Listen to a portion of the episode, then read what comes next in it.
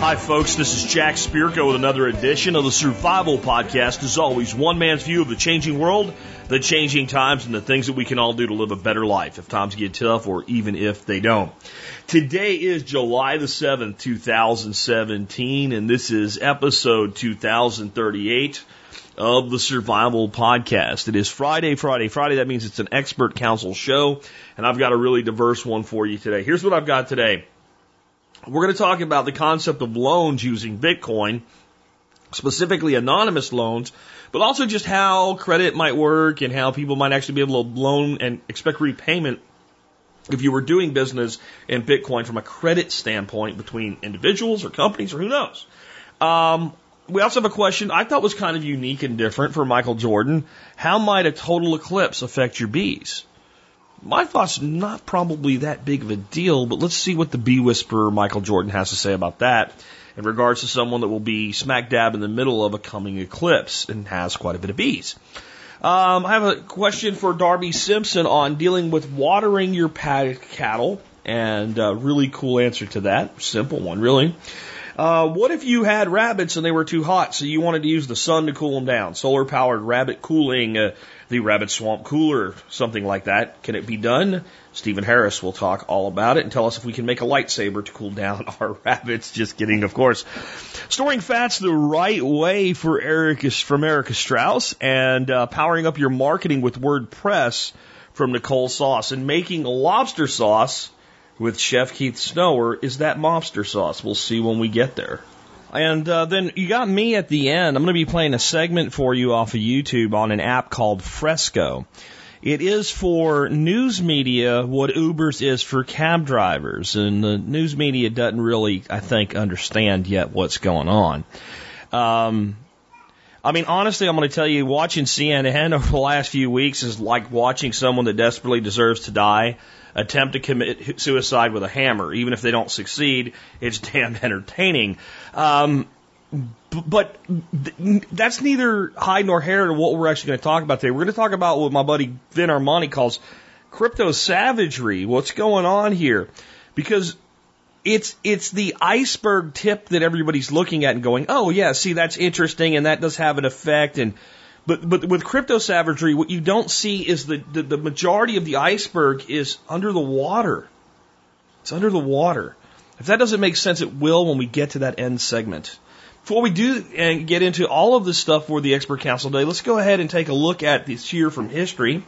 The year from history this year is the year 21. We are up to the year 21 AD. I have two today, one from uh, Southpaw Ben and one from David Verne.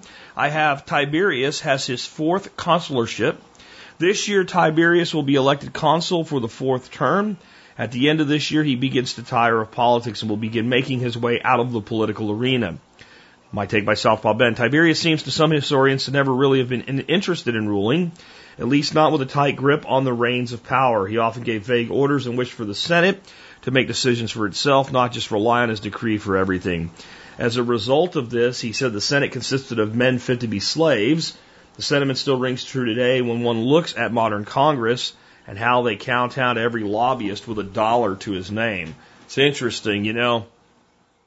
When we look at the Senate in particular out of our Congress, I don't think most Americans are even aware today that what we have is based on a constitutional amendment that happened the same year that we got the income tax and the Federal Reserve, by the way. Just saying that kind of all lines up kind of suspicious as taking power away from the people. Senators in 1913 were sent to D.C. by state legislature. They were appointed for a six uh, year term, which is great because uh, then they could actually do what they should do and not worry about being reelected because they didn't go back to their states to get elected by the people. Uh, their state legislature decided whether they stayed there or not. State legislature also had the ability to recall and replace them. That was quite interesting. Um, so you had a more secure Senate seat, but you also could have your ass handed to you really quick if you didn't look after the needs of your state. It was really one of the last vestiges of strong states' rights at the federal level. And of course, in 1913, we took that away, which of course consolidated power to the central authority. and made senators kowtow to the lobbyists. The more things change, the more they stay the same. So let's look at Search and Destroy, contributed by David Verne for the year 21. This year, governors of the, this year's governor of Africa is Junius Blaesus. He's an experienced veteran and an uncle of Serginius, Tiberius's advisor and commander in the Praetorian Guard. As soon as he arrives, Tacfarnius sends envoys to Rome demanding large amounts of land and money from Tiberius and threatening to continue an eternal war. Tiberius rejects these and tells Blaesus to offer pardons to any rebels who lay down arms, but Tacfarnius will be captured or killed. Blaesus prepares three divisions under command of himself, his son, and Cornelius Scipio, Scipio uh, a general sent from Rome. Blaesus marched south through the middle of the province while his son and Scipio guarded, surrounded the east and west flanks, cutting off any means of escape. They rendezvous in what is now southern Tunisia. They set up forts and began sending out units to search and destroy missions. Tarquinius was soon cut off from his forces, scattering to save themselves. The Romans returned with many prisoners, but Tacfarnius managed to escape again. Tacfarnius saw this is good enough and awarded Blaesus triumphal decorations. There's a lot of that going around at the time, huh? My take by David Verne. While the Romans had more success this year, the result was pretty much the same. Tacfarnius escaped and will return with an army next year. I think one issue that was a constant changing of command, Africa was a senatorial province and it had a one or two year term limit for governor. I provided a link below in case anyone's curious about Roman provinces. So you didn't leave anybody there long enough to get the job done. You think about term limit debate and uh, today's world, and we need people there long enough to get something done, but not so long that it becomes a profession for them. I think that's a balance, and I think here the balance was tipped in the wrong direction. It is interesting to note that exactly what I said should have been done um, previously, when they went after Tacfarnius and just you know, went after him one direction and he gets away, uh, was done this time. So is that because I knew what was going to happen? No, I, I know very little of history of this time of the world. That's why I love this segment. I get to learn from it. But um, he still gets away. I think what this shows is again the difference one man can make. I mean, why weren't there 10 Tacfarniuses? Why weren't there like these legions all around going around? Um, why was this guy so charismatic, so capable, and, and capable of coming back over and over again? Now, the reality might be that even when you get good old Tacfarnius and, you know, nail his hide to a tree or something like that, it, the problem might not go away. When there's a good command structure, even though there's that top commander, there's somebody that's there to take their place. Does that happen with Tacfarnius? Do they get him? I don't know. We'll have to wait and see. This is kind of like ancient soap opera from history, right? With this all this uh, drama in the in the world of Rome. Um, but it also does show that sometimes it is one man. And again, I, I think sports shows us like a modern analog to combat. I remember football games where you know a quarterback was out out of the game for an injury, but they could still play, but the backup was better suited and they put the backup in, and even though he was in, he was actually better capable with the other individual's injury, he didn't have that command field generalship. His players didn't really believe in him like they believe, and they put the other guy back in, even though he was you know gimpy and limpy and whatever. Turn around and win the game, come back, even though he wasn't at 100% because the man himself makes the difference. There are rare people like that in the world that individually can make a difference and it is best that such people, you know, are on the side of right. Unfortunately, many times they actually end up on the side of oppression and tyranny. And uh, it takes a lot to unseat them. Where was that with Tacfarnius? I don't really know because the Romans were an empire, and I'm not exactly fond of empire building, but this guy seems like a hit and run crook to me. Sometimes both sides are bad guys. And I guess once again, the more things change, the more they stay the same. With that, let's go ahead and get into your questions for the expert council today. Lead off question for our cryptocurrency expert Brandon Todd on loaning people Bitcoin, loaning loaning money with Bitcoin and doing so anonymously Brandon, with that, take it away. Hello, everybody. This is Brandon from CryptoSkim.com, here to answer a question for the Expert Council. This question comes in from Myciic, where Myciic asks, in essence, my question is as follows. is it possible to make an anonymous loan in Bitcoin? And if not, then how is Bitcoin any different than the banking system we have now? So a little bit of background.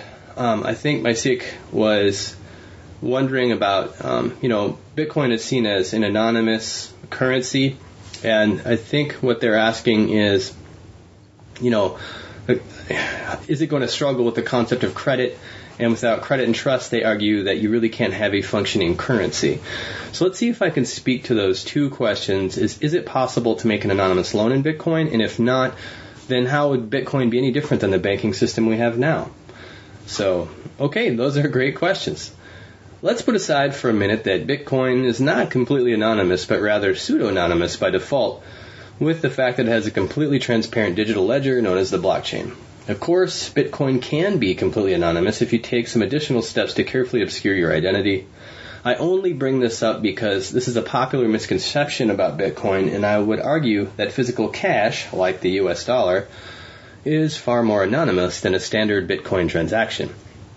Now, to answer your question, you know, your first question of is it possible to make an anonymous loan with Bitcoin? So, I don't know of any anonymous lender borrower loan services in the Bitcoin space that don't use some sort of third party custodial collateralized or escrow service protection for the most part. There are, however, some that claim to be a loan matchmaker service using reputation rating systems. The two that I'm thinking of are bitbond.com and btcpop.co. Now, I have never used either of these and do not endorse them in any way, but here are two examples of loan services in the Bitcoin space that I have heard of and seem to have decent ratings. As amazing as the invention of Bitcoin is, I do not believe that it solves the problem of requiring trust or confidence for lenders in the loan situ- uh, situation strictly peer to peer speaking. Now, I do not know that with no, I'm sorry. Now I do know that with Bitcoin, there are such things as multi-sig transactions where multiple people can hold parts of keys to ensure nobody runs off with the money, and that with Ethereum, there are smart contracts that can execute without any human interaction. So maybe there is, or one day will be, some sort of anonymous service. But I do not know of any right now where you can prove some sort of collateral to be eligible to borrow and still somehow be completely anonymous to any other party. Another way to think about all this would be that it seems pretty clear that, you know, Satoshi Nakamoto, the inventor of Bitcoin, never intended Bitcoin to be a credit-based banking system. Uh, the first words on the Bitcoin white paper read, Bitcoin, a peer-to-peer electronic cash system. And this is exactly what Bitcoin is. It's a peer-to-peer electronic cash system. Now that doesn't mean that you can't lend and borrow Bitcoin like any other currency if you so wish. Hold on a second. And again, this would most likely be facilitated by third parties willing to take the risk for a fee, which, like I mentioned, is already available today. But just like with cash money, you don't do anonymous loans with strangers because of counterparty risk. With both US dollar and Bitcoin, you would use a trusted third party. So this brings me to your second question, which is how, how is Bitcoin any different than the banks we have today? Well, because Bitcoin is a peer-to-peer electronic cash system that is decentralized, I can send Bitcoin to anyone who has a Bitcoin public address without discrimination. A perfect example of what I am getting at is the fact that from time to time, I like to send little bits of Bitcoin to Julian Assange and Edward Snowden to show my thanks for the good work I feel they have done. Now, regardless of how you feel about these two men, the fact is, I have a choice to send them money today where with the traditional fiat banking systems I do not. You see, with traditional fiat banking rails, I do not have that choice. They can discriminate against me and or them. They can seize or shut down or suspend our accounts. This is the biggest difference between the rails or pipelines at which the two different currencies like the US dollar and Bitcoin travel on. This might be a little off topic about the specific loan question you had, but I feel it is the most important difference between these two worlds. Having said all of that, I still don't see why we can't have both options using Bitcoin. The biggest thing is that today I have a choice of who, when, and where I want to transact with as I see fit. This, I believe, is the first killer app of this new decentralized world we see taking shape. Now, on the other hand, if I so choose to participate in some sort of borrowing agreement, then I can do that as well. as I don't see the credit loan based system going away anytime soon. There will always be a need for lending and borrowing, and there will always be entities that, that will be willing to take that risk for a fee. Let the free market work it out, and let competition ensue to benefit us all. So, I hope that answers your question. Uh, and again, this is Brandon from CryptoSkim.com, wishing you all a happy day. So as, as we look forward and we think of cryptocurrency as a, a new wave of the way society will do business, and I believe that it is, it doesn't necessarily mean the death of fiat currency, or it doesn't necessarily mean the death of an inflationary currency. One of the actual limitations I think we need to understand with a currency like Bitcoin um, is if you have a currency that is deflationary, in other words, it becomes stronger over time, lending becomes a lot more expensive for the borrower. Because if I borrow a Bitcoin today and it buys $2,600 worth of stuff, and I have to pay you 1.1 Bitcoins back over the next year, but by the end of that year, when I'm making repayment, um, let's say now that that 1.1 that one one Bitcoin that I initial that principal that I borrowed uh, now buys five thousand dollars worth of goods. It's a lot harder for me to get a Bitcoin to pay you back with. Plus, I need a little bit more. So, you know, conversely, if and we're, we're crushing the timelines down here, but conversely, if I borrow a Bitcoin and it is worth twenty six hundred dollars worth of stuff, and a year later it's worth $1,300, it costs me less money to pay you back than I actually borrowed. And, you know, hopefully for you, the interest rate reflects that. That's why we have these crazy interest rates at times that go really, really high because they're attempting to spur on inflation because what we have is deflation. It's, it, it's a, it's a weird thing, but you can look at the 70s if you want to learn more about deflation, stagflation, inflation, and a big mess that comes from that. So, the, the question to me really is, you know, anonymous, if you want to do anonymous right now, there's better cryptocurrencies to do it in.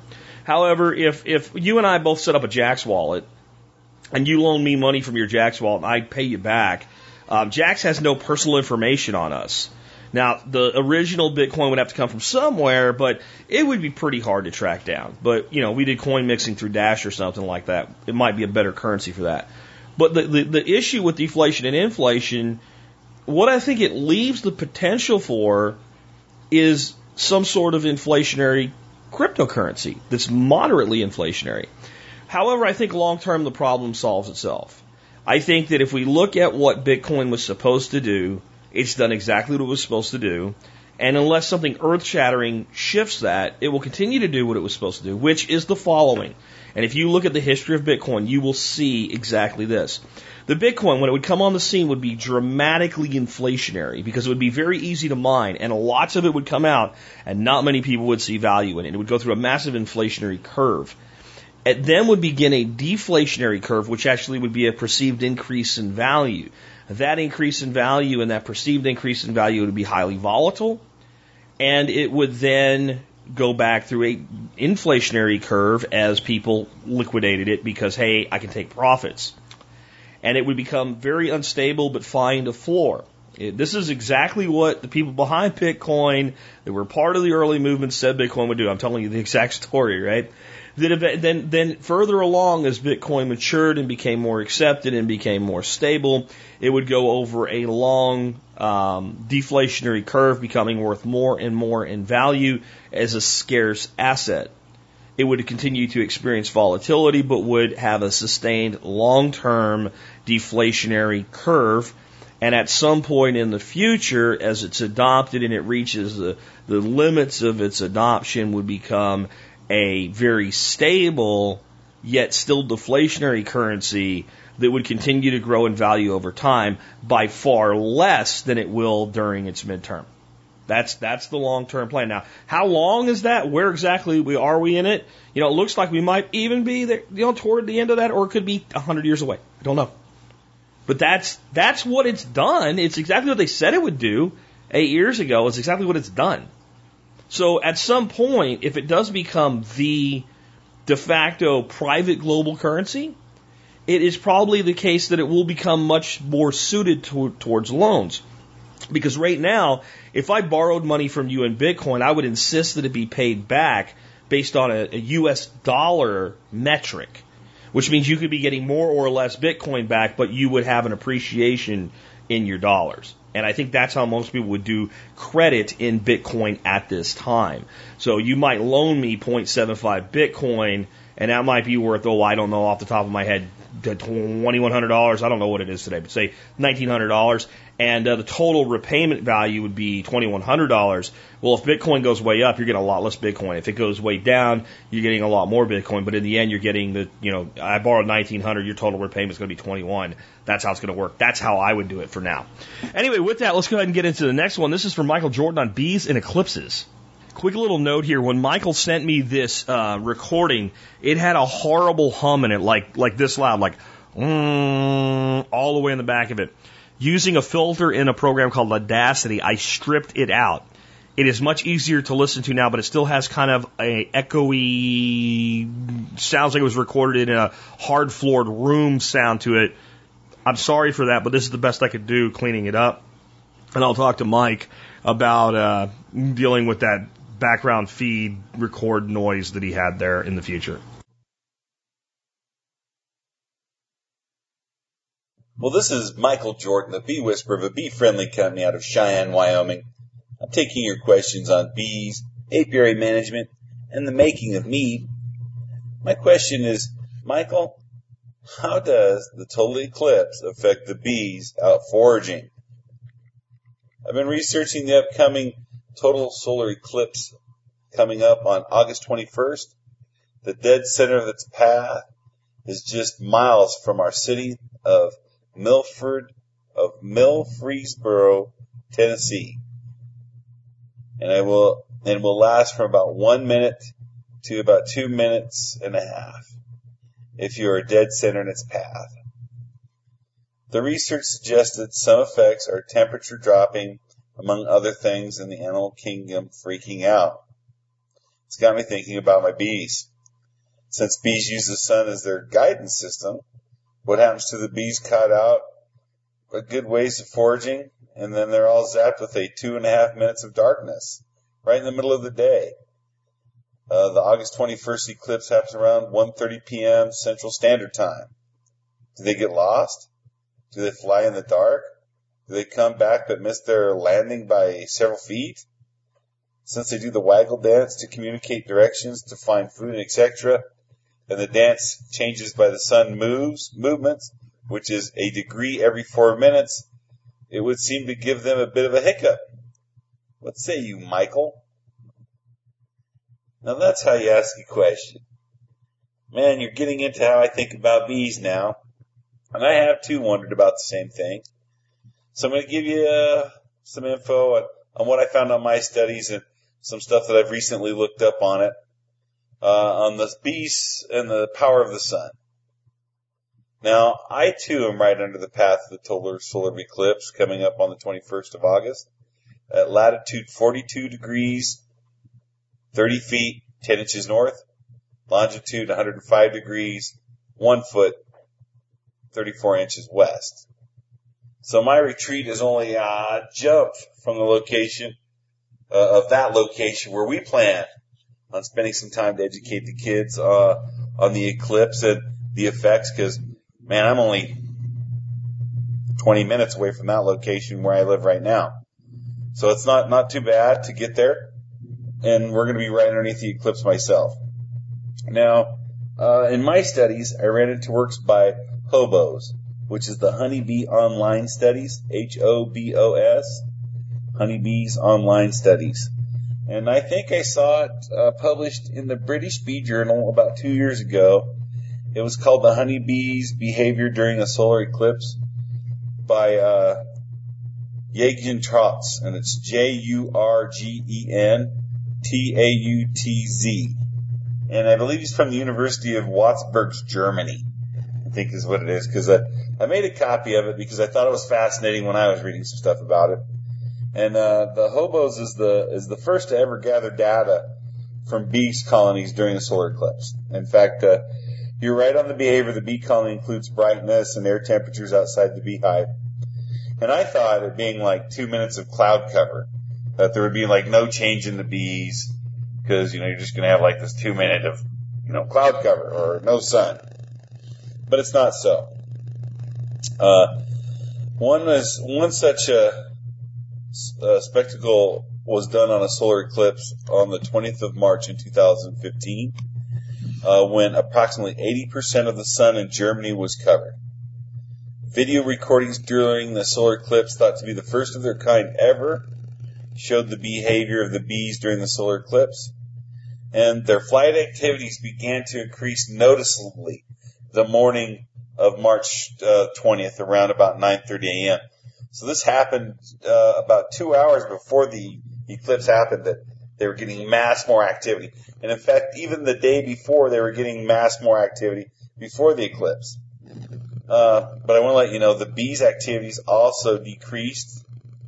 Uh, so as the solar eclipse began to become darker, the bees uh, basically started uh, slowing down and remained extremely uh, reduced throughout the solar eclipse.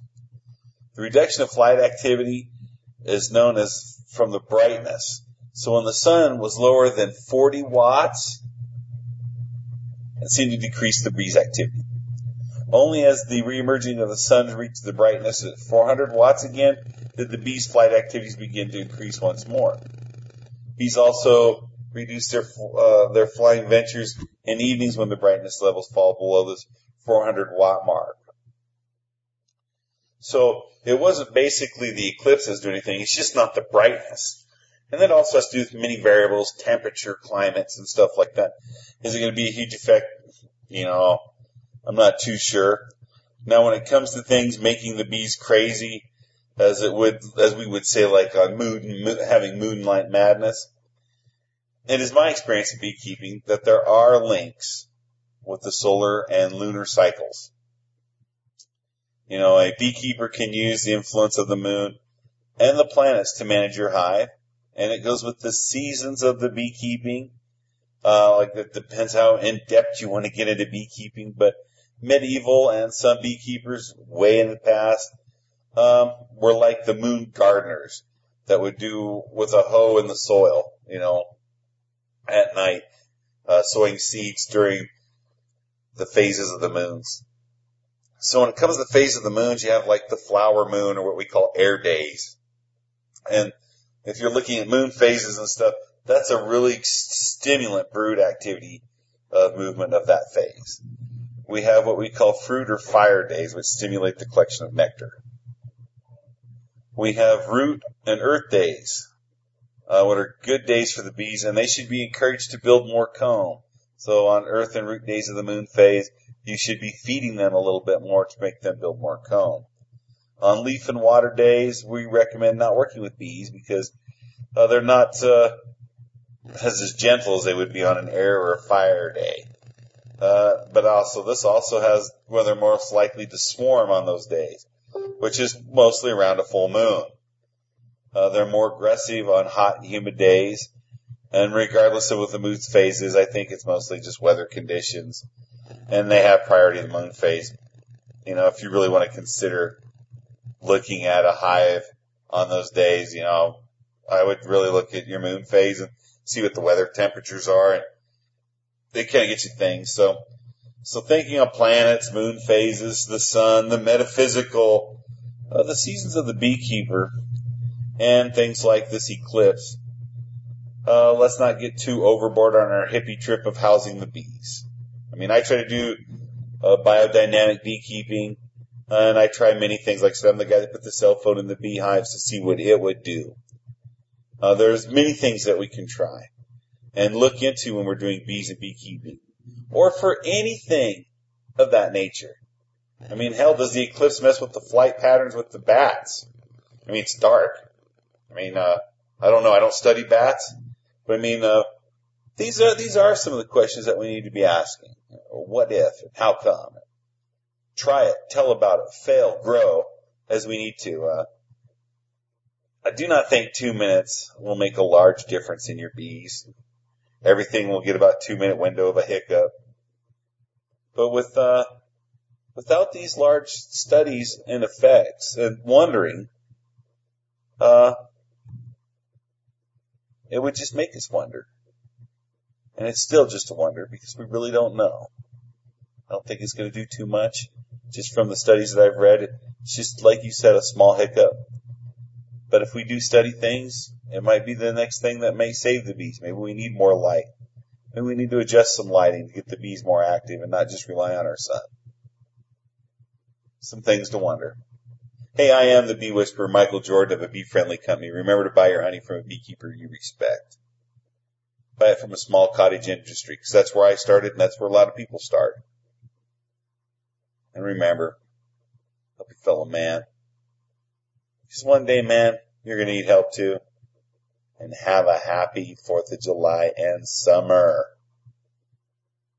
I think the overriding message there is yes, your bees will act differently during the eclipse. Maybe it's not a good time to mess with them, but they'll be just fine because there's been eclipses for as long as there's been, a, you know, a solar system, and uh, bees have been here longer than us, and they've dealt with it before, and they're okay. Anyway, next question is for Darby Simpson on providing water for your cattle on your pasture. Hey there, everybody. This is Darby Simpson of darbysimpson.com and the Grass Fed Life podcast. This week I've got a question from John about how we handle watering for our rotational grazing operation. And uh, John, what we do is uh, we we use a couple of different portable uh, 30 gallon uh, plastic troughs that we purchased at a local farm store. And on those, we've got a, a really, really expensive uh, setup. Let me tell you, it's a cheap float valve. It's about 13 bucks. It's cast aluminum. Uh, it's Dare is the brand, D-A-R-E. You can buy those at most farm stores or online. And it's just a really simple little float valve that's got a, a styrofoam lever in it. As the the water uh, rises up in that trough, it pushes that that styrofoam up because it wants to float. And that shuts off a really simple little valve inside of that, uh, that assembly there. And, uh, you can just put a uh, 90 degree elbow, uh, hard elbow on that float valve. And then what I like to do, uh, is use a quick disconnect from a garden hose. You can put an inline shutoff right there at the garden hose. And that makes it pretty fast and simple to disconnect everything. Um, and in, in terms of when we're moving it, uh, you, you'd asked in your email, we, we just dump it. because it's only about 30 gallons and that 30 gallon trough tends to keep up with our cattle herd. Now as our cattle herd grows, we'll probably have to go to a larger trough or maybe put two of them out there. Uh, which is always an option. If we've got a hose running out, you know, to that trough, we can put a splitter valve on there and have two lines going out for two troughs. But uh, as of right now, that one 30 gallon tank does the trick just fine. I think we've got one that's larger, maybe 40 gallons.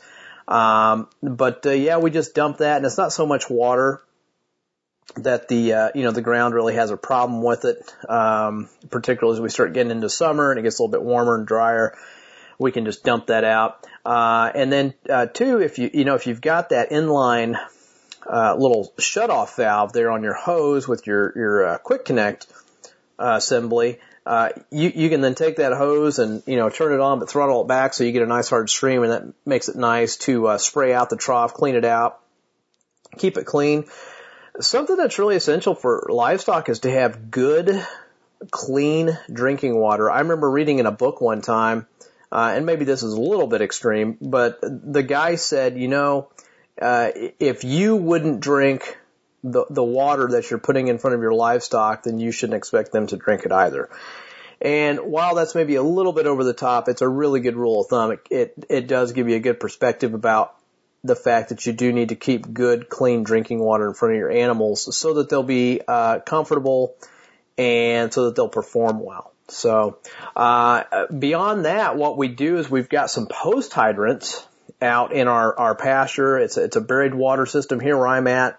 You've got to go down about three feet. Uh, most of mine's buried at four feet just because I, I tend to overbuild everything. But, uh, we, we've got some post hydrants about every 200 to 250 feet, uh, just along an internal fence line in our main grazing areas that pop up and then we can just, uh, you know, uh, connect about a hundred foot hose. A lot, a lot of times our, our paddocks are going to be no more than, you know, uh, 100 feet either side of one of those post hydrants. So we can put about 100 or 125 feet of hose on that and uh, just leave it connected to that one post hydrant for a couple of three days and dump it out and just drag it down to the the next uh, paddock for the cows. So it's really pretty simple, and uh, that that's what we do. And I, I think really, you know, unless you're getting up into a, quite a bit of cattle, one uh, drinking system is is more than enough. We're, we've got about 40 head of cattle right now, and that one 40 gallon tank keeps up with them. Now, given we're in the cooler part of the year, but uh, you really don't need much more than that. So, anyway, John, that's how we do it. Thanks for the question. Uh, if you got any further questions, feel free to shoot me an email. I'll be happy to answer it for you. For everyone else, please feel free to check out my website at darbysimpson.com. There's a lot of free blog articles out there. And if you really dig this kind of stuff, check out the Grass Fed Life podcast that I do weekly with Diego Footer at permaculturevoices.com. You can also find that in the iTunes store. Uh, we spend an hour each week going through all kinds of stuff like, you know, uh, fencing systems or, you know, how to raise chickens on pasture, how to raise pigs in the woods, marketing, um, you know, insurance, anything to do with running a farm business for profit. Uh, basically kind of the way we farm here is we're, we're taking a, a, a, you know, a functionally organic, beyond organic approach to raising meats on pasture. We're chemical free. So if you're into that kind of thing, check out the, uh, the podcast, see if you like it. If you want to go really deep, we have, uh, the third installment upcoming this fall in October of our Farm Business Essentials workshop that Diego and I put on together. This is a three day very intensive workshop. Uh, we've run it twice before, filled it up both times, looking forward to doing it again this fall.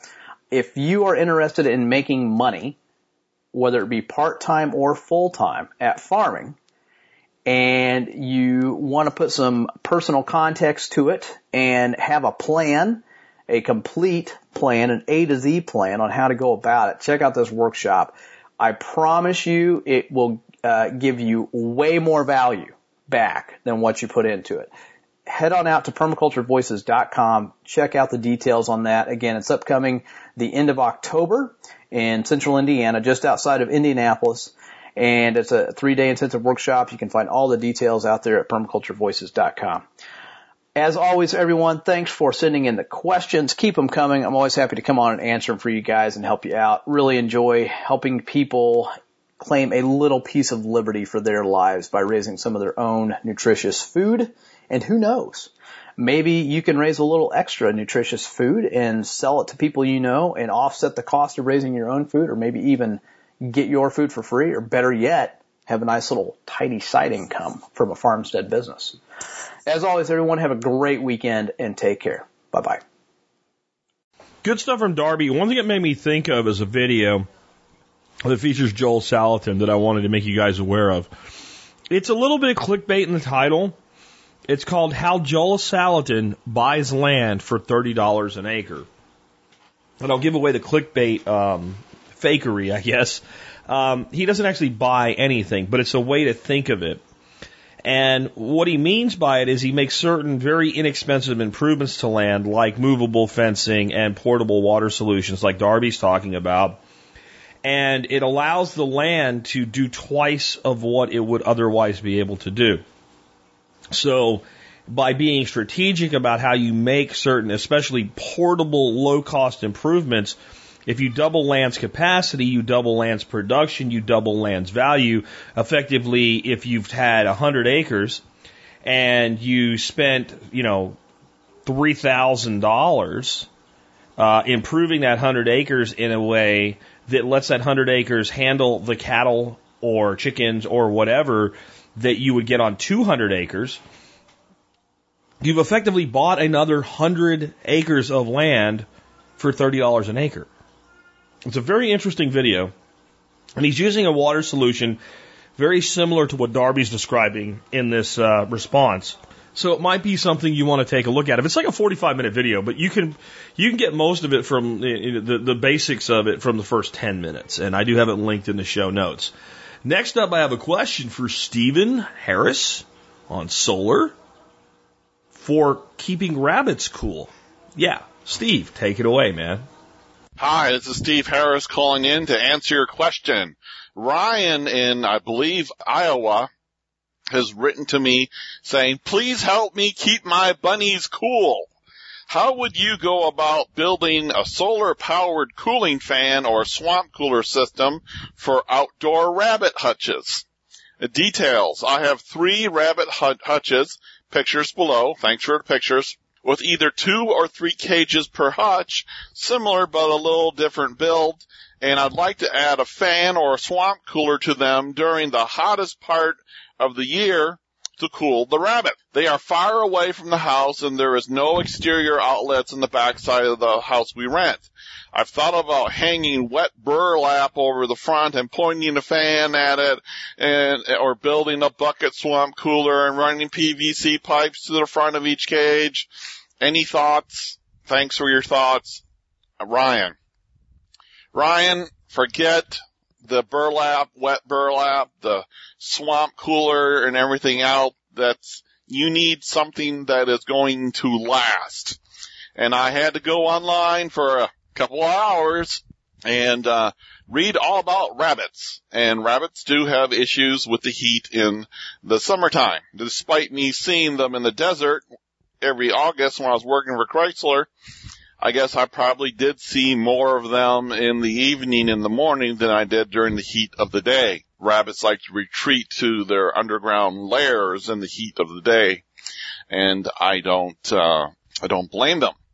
So, uh, what some people have done, and I totally agree with, is you get some two liter soda bottles, uh, fill them about 80, 80, 90% the way up with water, freeze them, and you have some in the freezer and some in the hutches. Take the water, frozen water bottle and put it, for example, in the back left-hand corner of the hutch for the rabbit. Therefore, if the rabbit wants to be cooler, he can get nearer to the bottle that he so desires and it will help cool down your bunny. Oh, sorry, I forgot the most important thing. One, point your hutches north so the sun isn't coming in on, the bunnies. Two, go to Home Depot and get some one inch foam board of any type. Liquid nails the foam board to the top of the hutch, the back of the hutch, and each side of the hutch except for the front area with the cages facing out. Then get some cheap exterior white latex paint for all of about $10 per gallon at Home Depot and use this to paint the foam and everything bright white. Not only will this help the foam uh, from degradation by UV light and exposure. I mean, it really protects the foam, but the white will help reflect the sunlight. This prevents excess solar heat from getting in, so all you're dealing with is the ambient heat. So that's step one. Step two is the two liter bottles uh, frozen. Uh, have some in the freezer, some in the hutches, and rotate them out every day. Now, the thing about, you know how humans, we sweat through our skin and that cools us?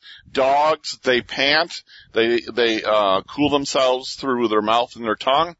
Well, it turns out rabbits cool themselves with blood flow through their ears. Their ears are their cooling mechanism. So what I want you to do is go to Amazon.com and find some 40 millimeter by 40 millimeter by about 10 millimeter thick computer fans and they're 12 volt fans. Just search for 40 millimeter 12 volt fans on Amazon and you will find them. There's a bunch of them. You get like five for 13 bucks. It's a bargain. And then, uh, I want you to put the fan, if the ice is in the back left, I want you to put the fan in the upper right of the hutch. So it's not blowing on the rabbit when it's near the ice. And I want you to put the fan at about the height of the ears of the rabbit in the hutch. And you are going to run these fans directly to a solar panel. Now you want a 10 watt or 12 watt solar panel. Most of these fans are, uh, 0.15 amps when at 12 volts, that means it would be you know, about 18, uh, sorry, 1.8 watts.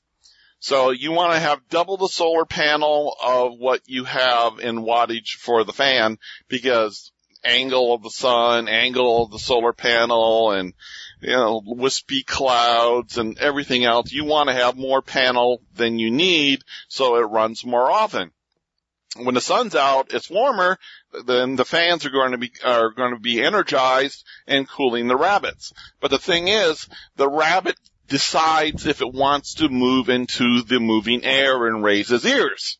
It's not blowing on him constantly. So he's got the hutch, he's got the fan area for his ears, and he's got the cool water bottles. I think this is a, a really good multiple approach to uh, this problem. So if you got three hutches, sorry, three cages and a hutch, 1.8 plus 1.8 plus 1.8 is something less than 6, you know, 5.4 watts. So get a 10 watt solar panel for 3.15 amp at 12 volt fans. Wire positive, positive, negative, negative, no battery, no controller, no nothing.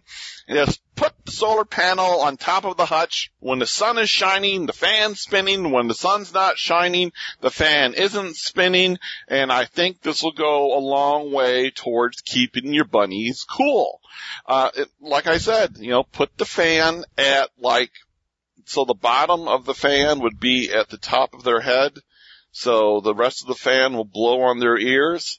And I think your bunnies are really going to like this.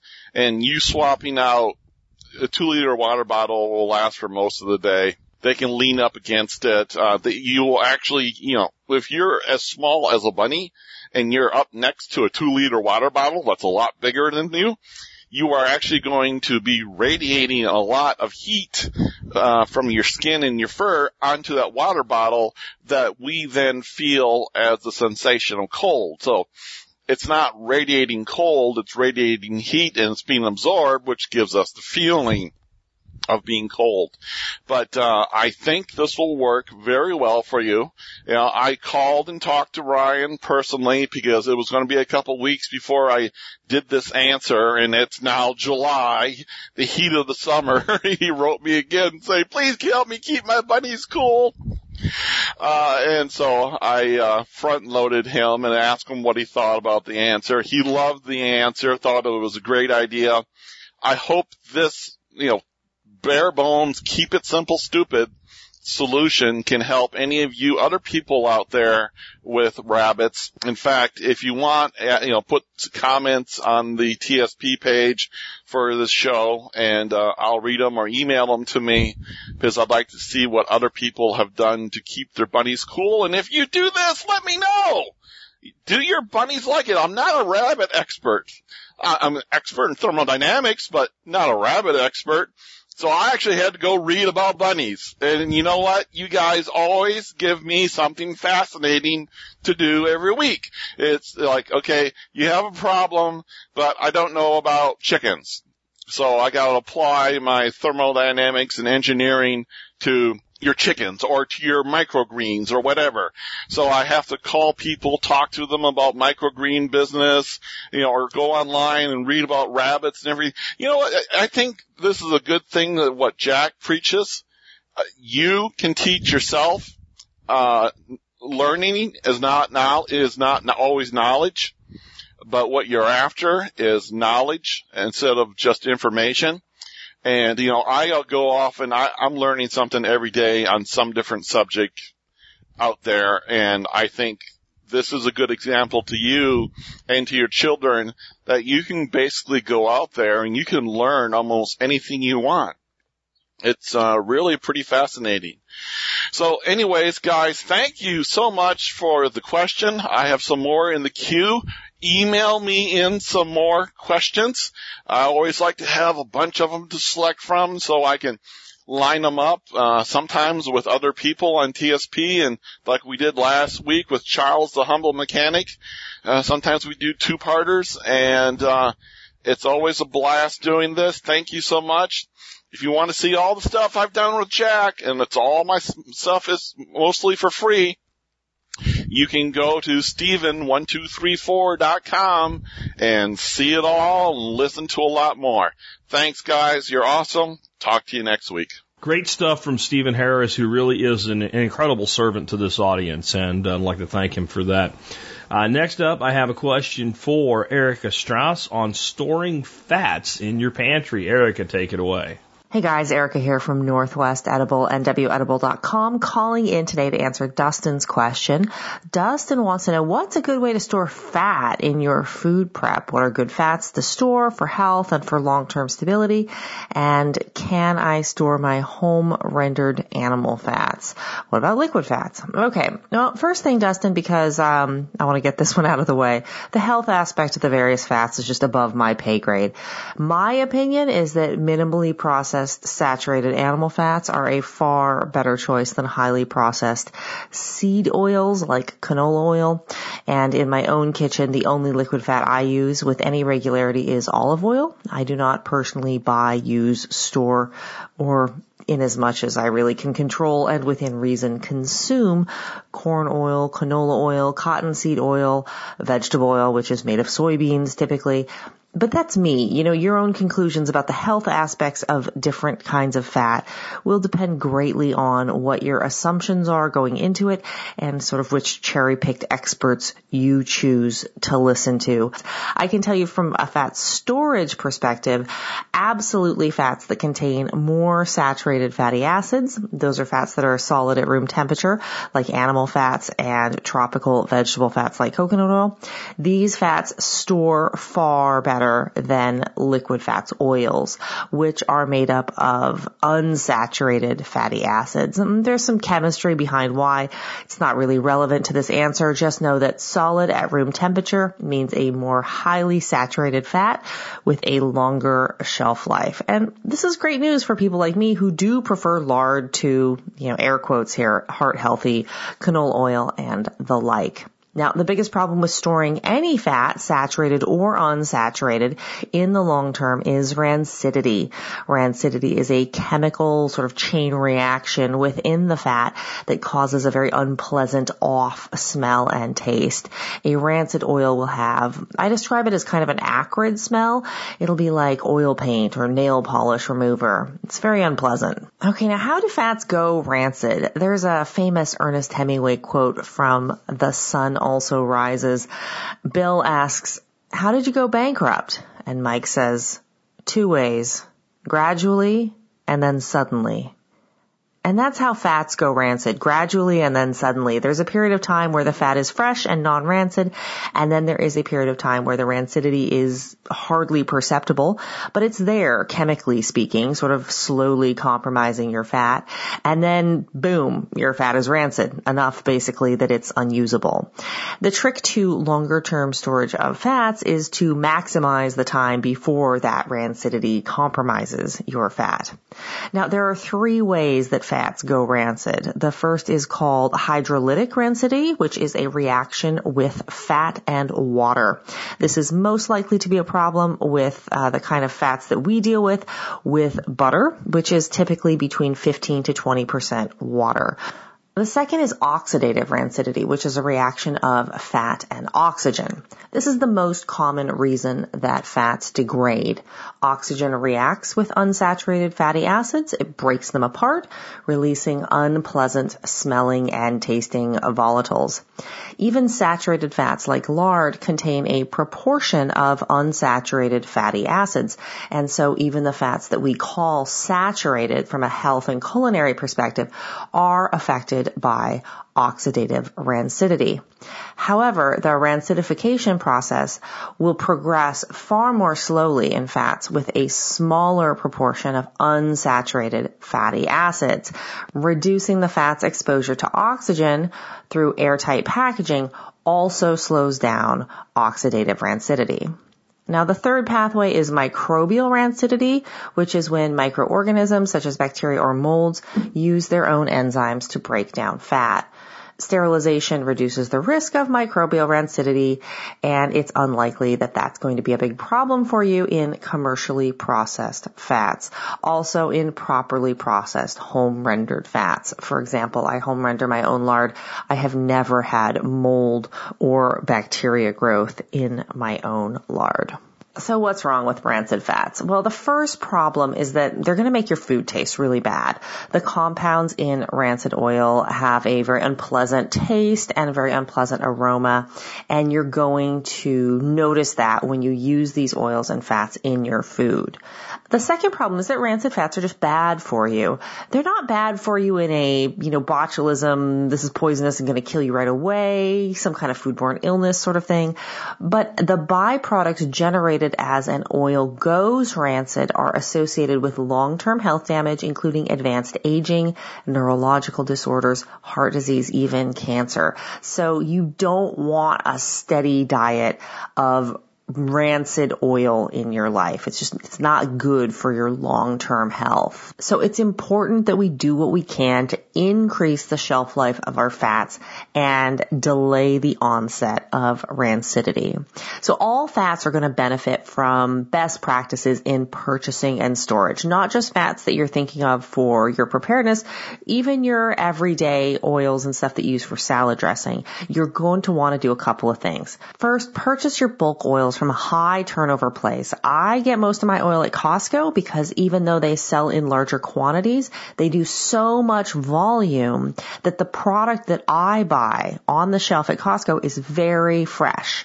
If you have a busy supermarket in your neighborhood, that could be a great choice too. What you don't want to do is pick up a bottle of oil at some random convenience mart that might have had that bottle of oil on the shelf for six or eight months before you buy it. Second, you only want to open one oil or container of fat at a time if you can manage it, or at the very least limit how much you have active in terms of fats, in terms of how much you can get through in a reasonable period of time. This is because storing your unopened oils sealed in their original packaging is typically going to be best. You know, in my own home, I have a tub of coconut oil, a bottle of olive oil, a thing of butter, a thing of lard, all sort of working at the same time because there are different uses for all these fats. But you don't want to have, you know, a bunch of different oils open that you're never reasonably going to use up between the time when you open them and the time when they all start to kind of go off. So just be aware of that. You also want to keep your oils cool and out of direct sunlight. This is the third point. It's really important. A lot of people store oil like in a clear glass bottle on the side of their stove where it's exposed to a lot of heat cycles, a lot of sunlight. These are some of the worst conditions to to store your oil in. That said, I will admit that I do have a bottle of oil in a clear mason jar right by the side of my stove, stays there all the time.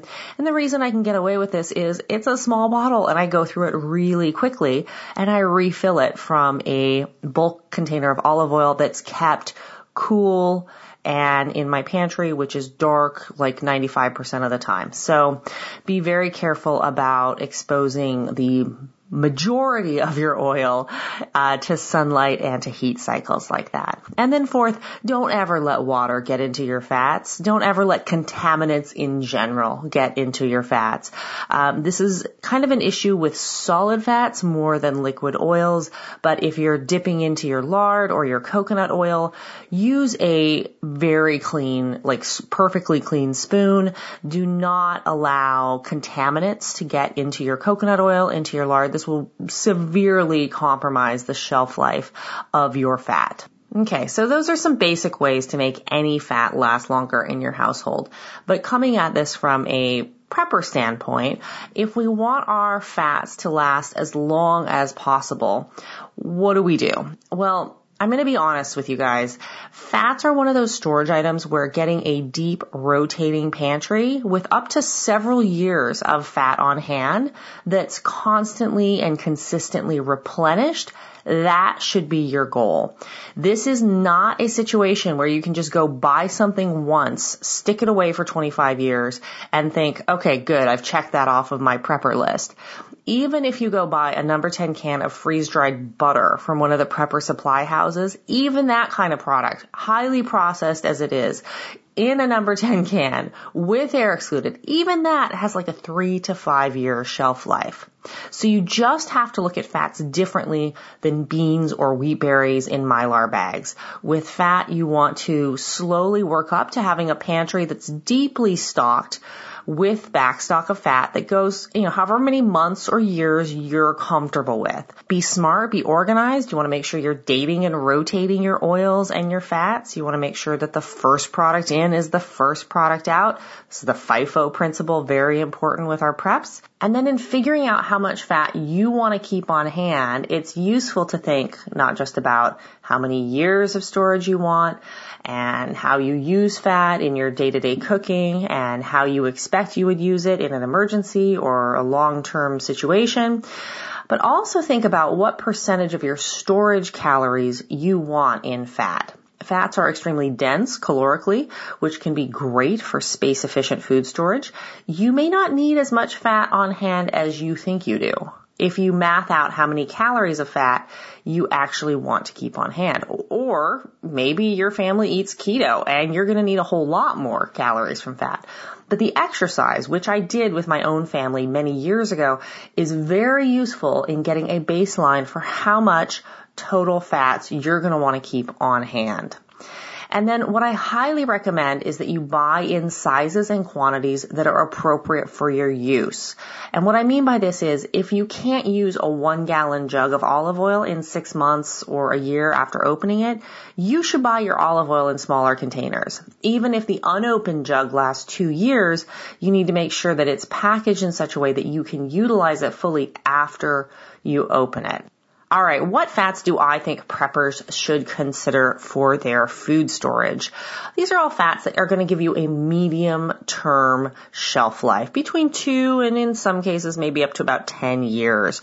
So again, not something where you can buy it once and forget about it, but definitely something that'll allow you to build a nice deep backstock in your pantry. First up, olive oil. I love olive oil. 73% monounsaturated fatty acids.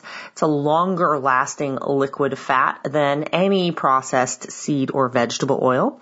Buy it from a place with very high turnover and look for a best by date because the harvest and the processing conditions of the oil can make a big impact on storability. Typically olive oil will last unopened two years, but if bought very fresh, packaged in dark metal tins and stored well, you could get double the storage life out of that actually. There are some olive oils that will last for about four years quite well. Next up, ghee. Uh, fresh butter is not a good choice for even medium term storage. In the freezer, you get about a year, maybe a little bit more from butter, but it doesn't last very long because of that water content like we talked about. But ghee, which is clarified butter, which has had all the water removed, will stay at good condition at cool room temperature for up to about a year in its sealed original container, and you'll get two or even three years in the fridge with your ghee. Lard is my choice of uh, cooking fat. I love lard. It's been the poster child for unhealthy saturated fat for decades, but the irony is that lard is actually only about 40% saturated fatty acids. It's 45% monounsaturated, which is the same kind of fat that's found in olive oil. Now all those unsaturated fatty acids mean that lard, while long lasting, doesn't have an infinite shelf life. Clean home rendered lard will store two to four months at kitchen temperatures, you know, the temperature by your stove basically. Uh, 12 to 18 months in a fridge or at chilly root cellar temperatures. Frozen sealed lard will last years. I've had lard from my freezer that's three years old that's perfectly good. Um, so you probably get more than that, although I can't personally vouch for it. And then commercial lard, like you'd buy at the store, Manteca, that kind of stuff, usually has added stabilizers, um, and it will last at least two years at cool room temperature if unopened. And you might be able to get a little bit longer than that too.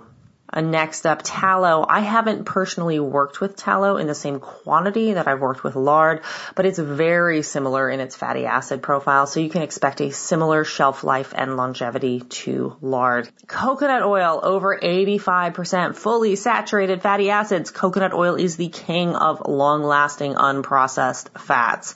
There's two common types of coconut oil. Refined coconut oil doesn't have much of a coconut taste.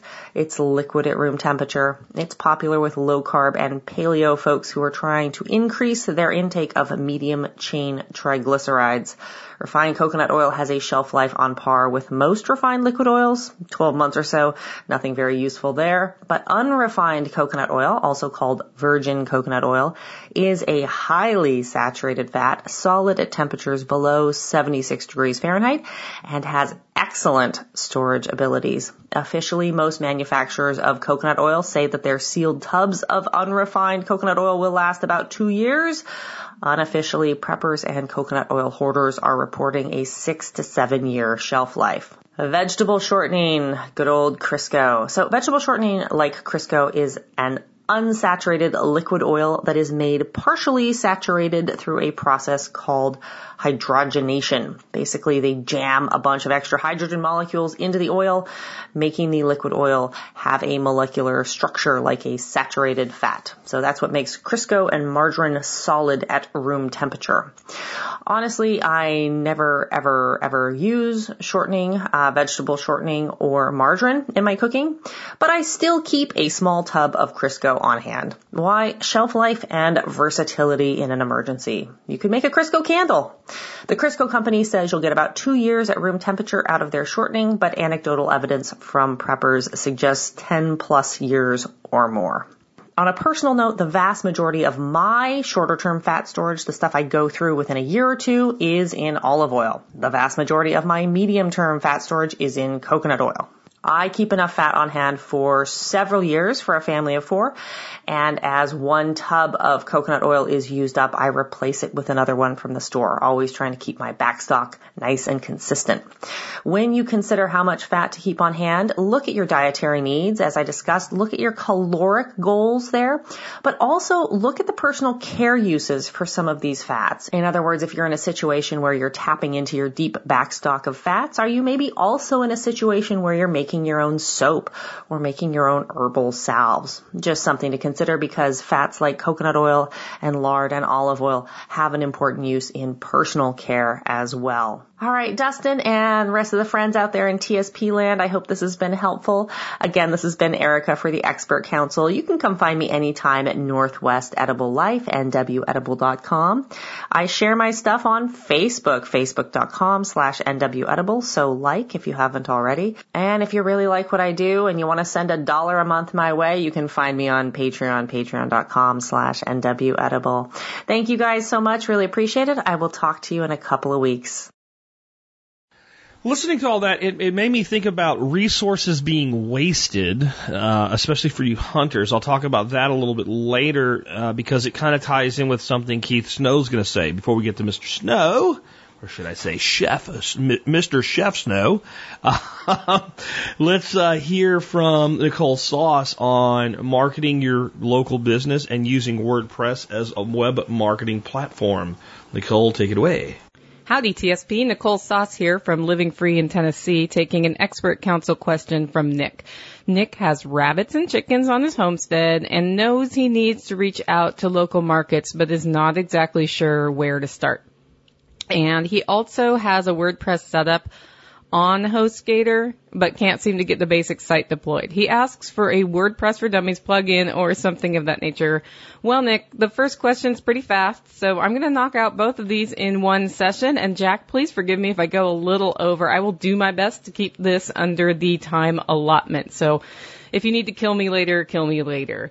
This question about websites, by the way, has been asked by multiple TSP people um, over on Facebook and via email. So I thought it was time to have a little bit of a throwdown about websites. But first, let's talk about the reaching out to local markets question for Nick. Um, there's really only three steps to this, and the first step is get up. The second step is get out, and the third step is get going. I'm sorry. That's how, how easy it is. Just reach out to local markets. It may seem hard, but it's quite easy. If you're selling meat, go out and talk to people who would want to buy it.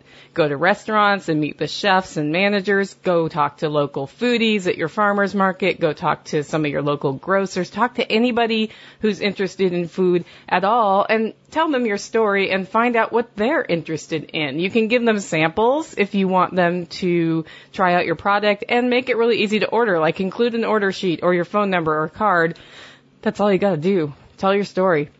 If your product is not ready, tell them about it and when it will be ready and then they'll know how to reach out to you. And then stay in contact. Make friends with other homesteaders and other meat producers. Most people in this space are totally willing to share their insights. And then if there's like a local farm to table distribution hub, get to know those people. They're usually dying for more sources.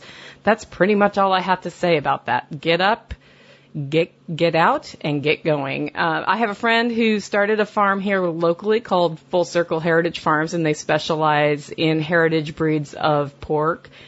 And the way I know her is I'm also friends with a restaurant owner in a town that's about 60 miles away.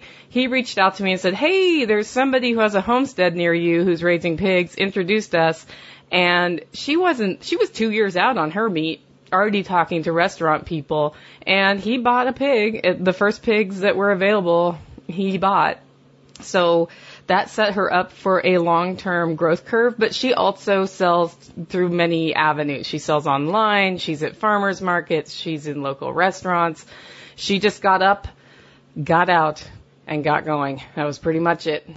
As for your second question about websites, well, you're not alone.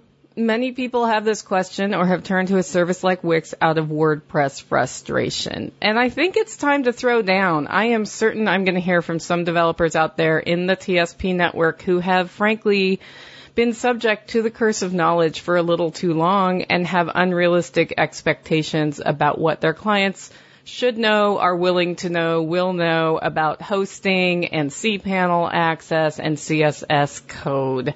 Guys, stop it. Embrace that you have the curse of knowledge and that a person starting a business sees a website as a means to convey a marketing message. And for those of you not using WordPress, but who have a site up on Wix or Squarespace or any of those other th- things, um, good job at least you have a website. That is better than having no website. So don't be all tortured because you're not on WordPress. I do have strong opinions about WordPress. I think it's awesome and I think it's the best way to have your first website. So Nick, here it is. We'll start with 10 principles of websites for the newbie. Principle number one. Own your own assets. I cannot tell you how many people I have rescued from this problem.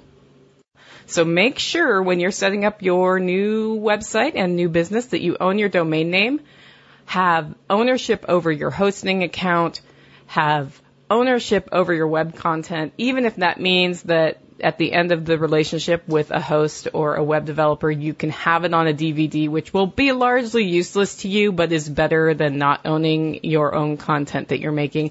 And make sure you have administration, administrative usernames and passwords to all of that. So this is the most important thing ever. Okay, second, avoid cheap hosts and don't buy a year in advance or five years or ten years.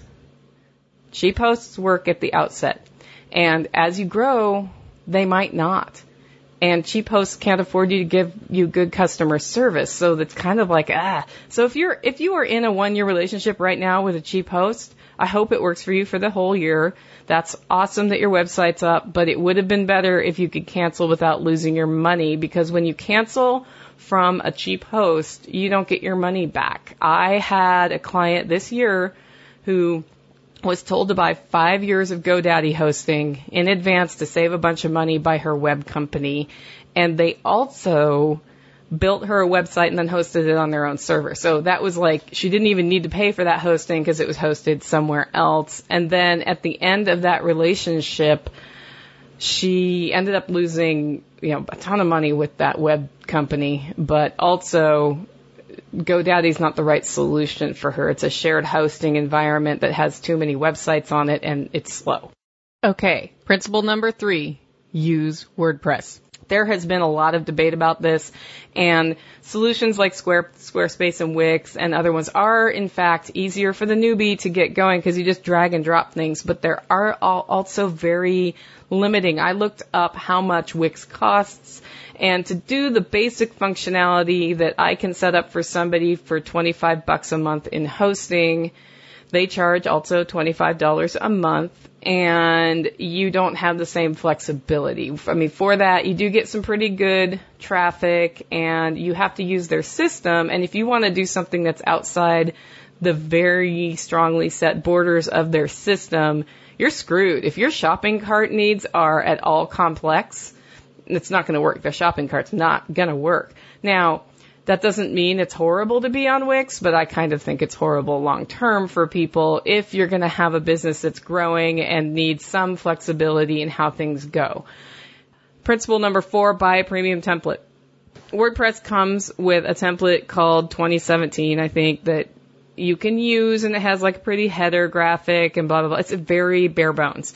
Premium templates are built by developers to apply to multiple different businesses and looks and feels and they range anywhere from like 29 bucks to 89 bucks for a premium template. I have a few premium templates that I've used a lot that have been downloaded hundreds of thousands of times and they're awesome. They usually have built-in things like a slider if you want a slider at the top or a form building app or any of a number of things. I have one that's really cool. It has animations for numbers. So when I'm working with policy groups and they want to display three numbers, you can see them, you know, like grow, which is kind of cool if you're trying to make a statement about that. So premium templates are awesome and they're not expensive.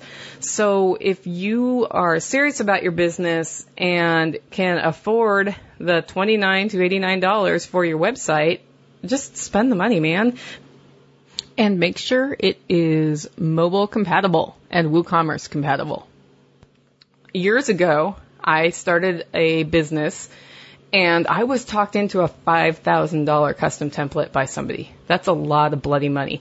But it was a rather large company and I let it go and this is how I learned this lesson the hard way. It worked for about a year and then they didn't really update anything as WordPress's system updated and it stopped working. And you know what?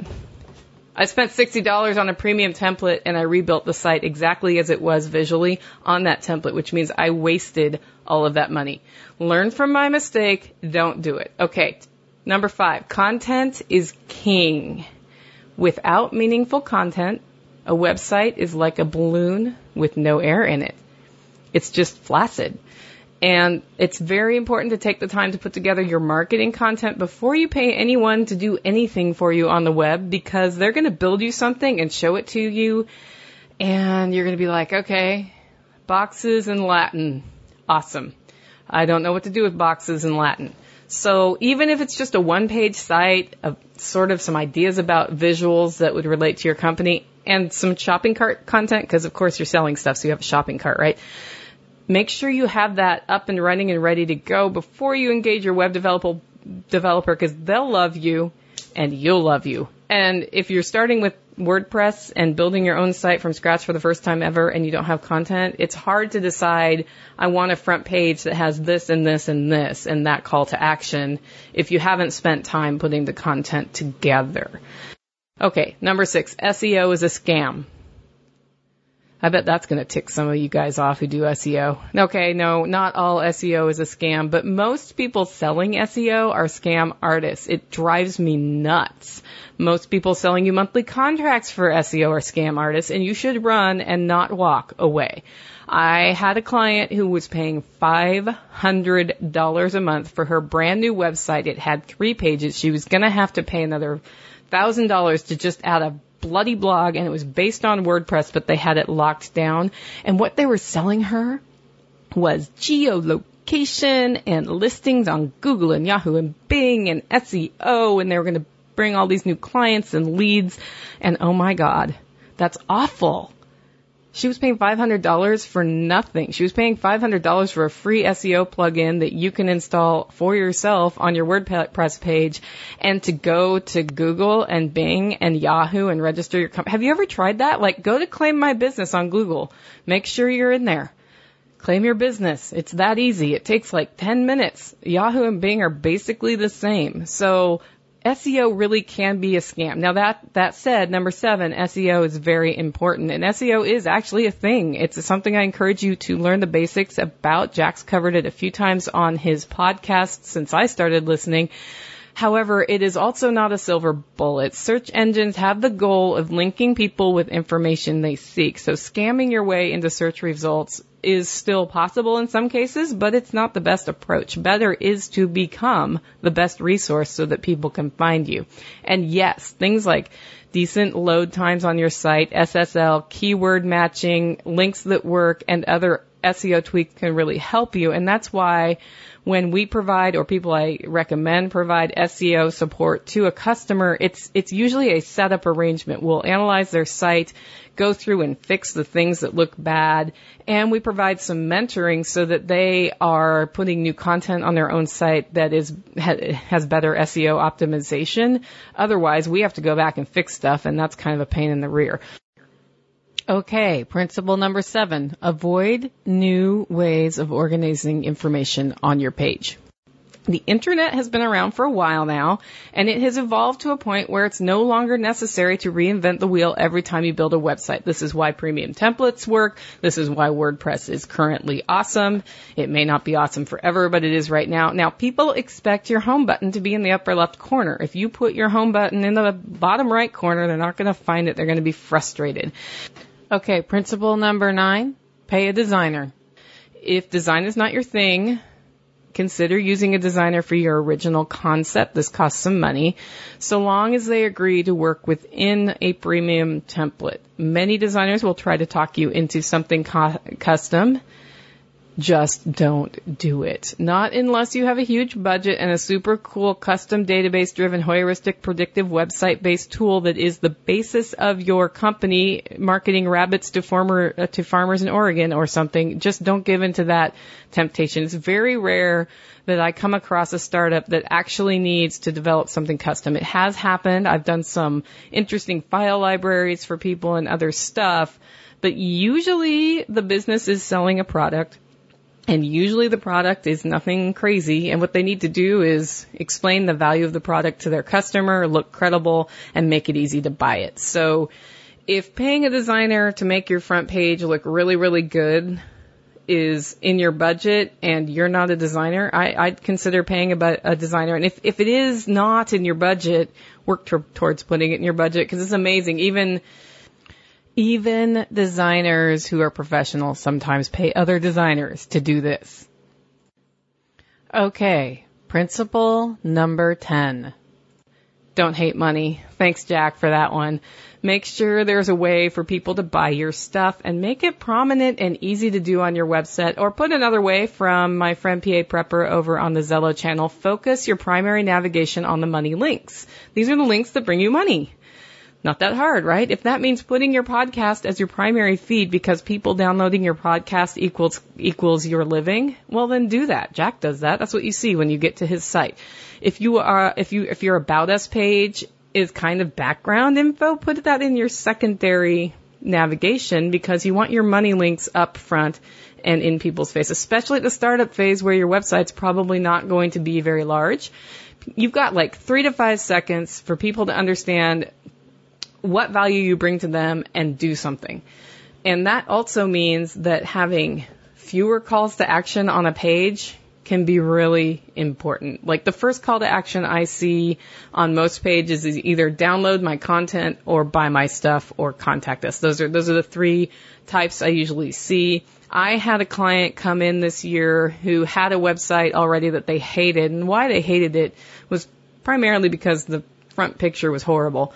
And their designer had chosen some stock photo that had a horrible picture. I don't know why you'd ever do that, but there it was. And then when I looked at their page, it went on for miles and it talked about a public policy issue and linked to legislation that had been passed and blah, blah, blah. And the target of this website the target was not a public policy person, and so I reconfigured their front page to have a value proposition that would meet their target, a prominent call to action to give them a phone call, and then under that, if you were really interested in scrolled, you could finally go into the policy information if you wanted to.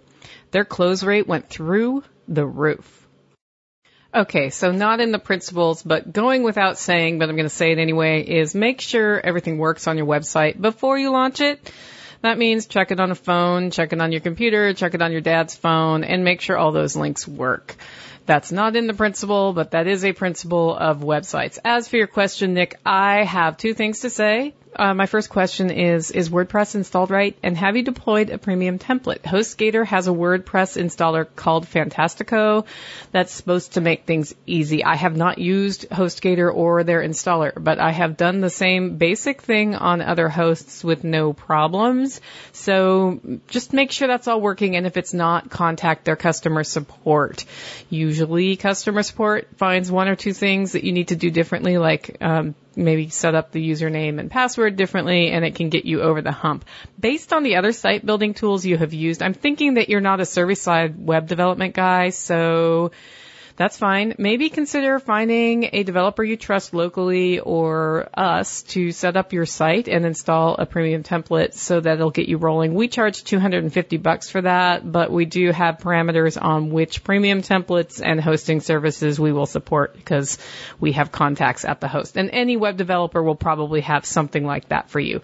Two, um, if you just need to learn how to use WordPress and what posts are and pages and comments and, you know, categories and tags and how those all work together, we have put together a resource for you that you can look at, just a guide to using WordPress. And I have put a link in the email to Jack to share with all of you so that you can download it and enjoy some fun reading about WordPress. Folks, I hope that helps many of you get started towards launching your new business along with a good basic site reach out to a web developer if you're stuck at this corner and just pay them a little bit to get it set up. If you want to use us for that, just go to livingfreeintennessee.com forward slash TSP web and fill out the inquiry form and we will hook you up. Nick, you have inspired me to get off my ass and develop an online course for setting up a basic WordPress site for a startup business. Thanks for that. I've been thinking about it for a year and your question kind of put me over the edge. Jack, thanks for all you do and I look forward to hearing your thoughts on this topic. Sorry, sorry, sorry. I'm sure I went over 10 minutes. And remember, if you love coffee and love Jack, make sure you join the MSB before you order any because the best discount you can get on Holler Roast coffee right now is through your MSB. Okay, friends, make it a great week. Great stuff from Nicole. And uh, next, I have a question for Chef Keith, Keith Snow on mobster sauce. Mobster sauce? I mean lobster sauce, but is there such a thing as mobster sauce? Bring a special guest on real quick to tell us about mobster sauce. I bring you Dr. Sheldon Cooper. Did the chef lose confidence in the dish or himself? And look over here, shrimp in mobster sauce. What is mobster sauce? It's obviously a typo. Uh, perhaps. Or perhaps this restaurant's now a front for organized crime. For all we know, the mobster sauce contains actual chunks of deceased mobsters. Well, that is definitely not what we're talking about here. We're talking about a, a, a dish that the, the person asking the question actually got at Red Lobster. They, and it's a tilapia that has a lobster sauce over it, and it's seasonal, so you can't get it all the time. And guy really likes it and wants to know how to make it himself. And with that, hey, chef, take it away. Hey, Chef Keith Snow from HarvestEating.com and TastyEducation.com. Wanted to talk to Sean's question about lobster sauce. Now, lobster sauce, um, those of you that have been to Red Lobster and places like that, you often see lobster sauce, and this is it's an interesting um, it's an interesting question. Now he's looking. Sean is looking to make this. Now in the restaurant business, this is something that this is kind of an old school thing. Lobster sauce. It's definitely you know of French influence. And normally in the restaurant industry, you're going to be using lobsters themselves. Now, I don't know if anybody's checked the price of lobsters, but um, you know, if money doesn't matter, then making it from scratch is definitely the way to go.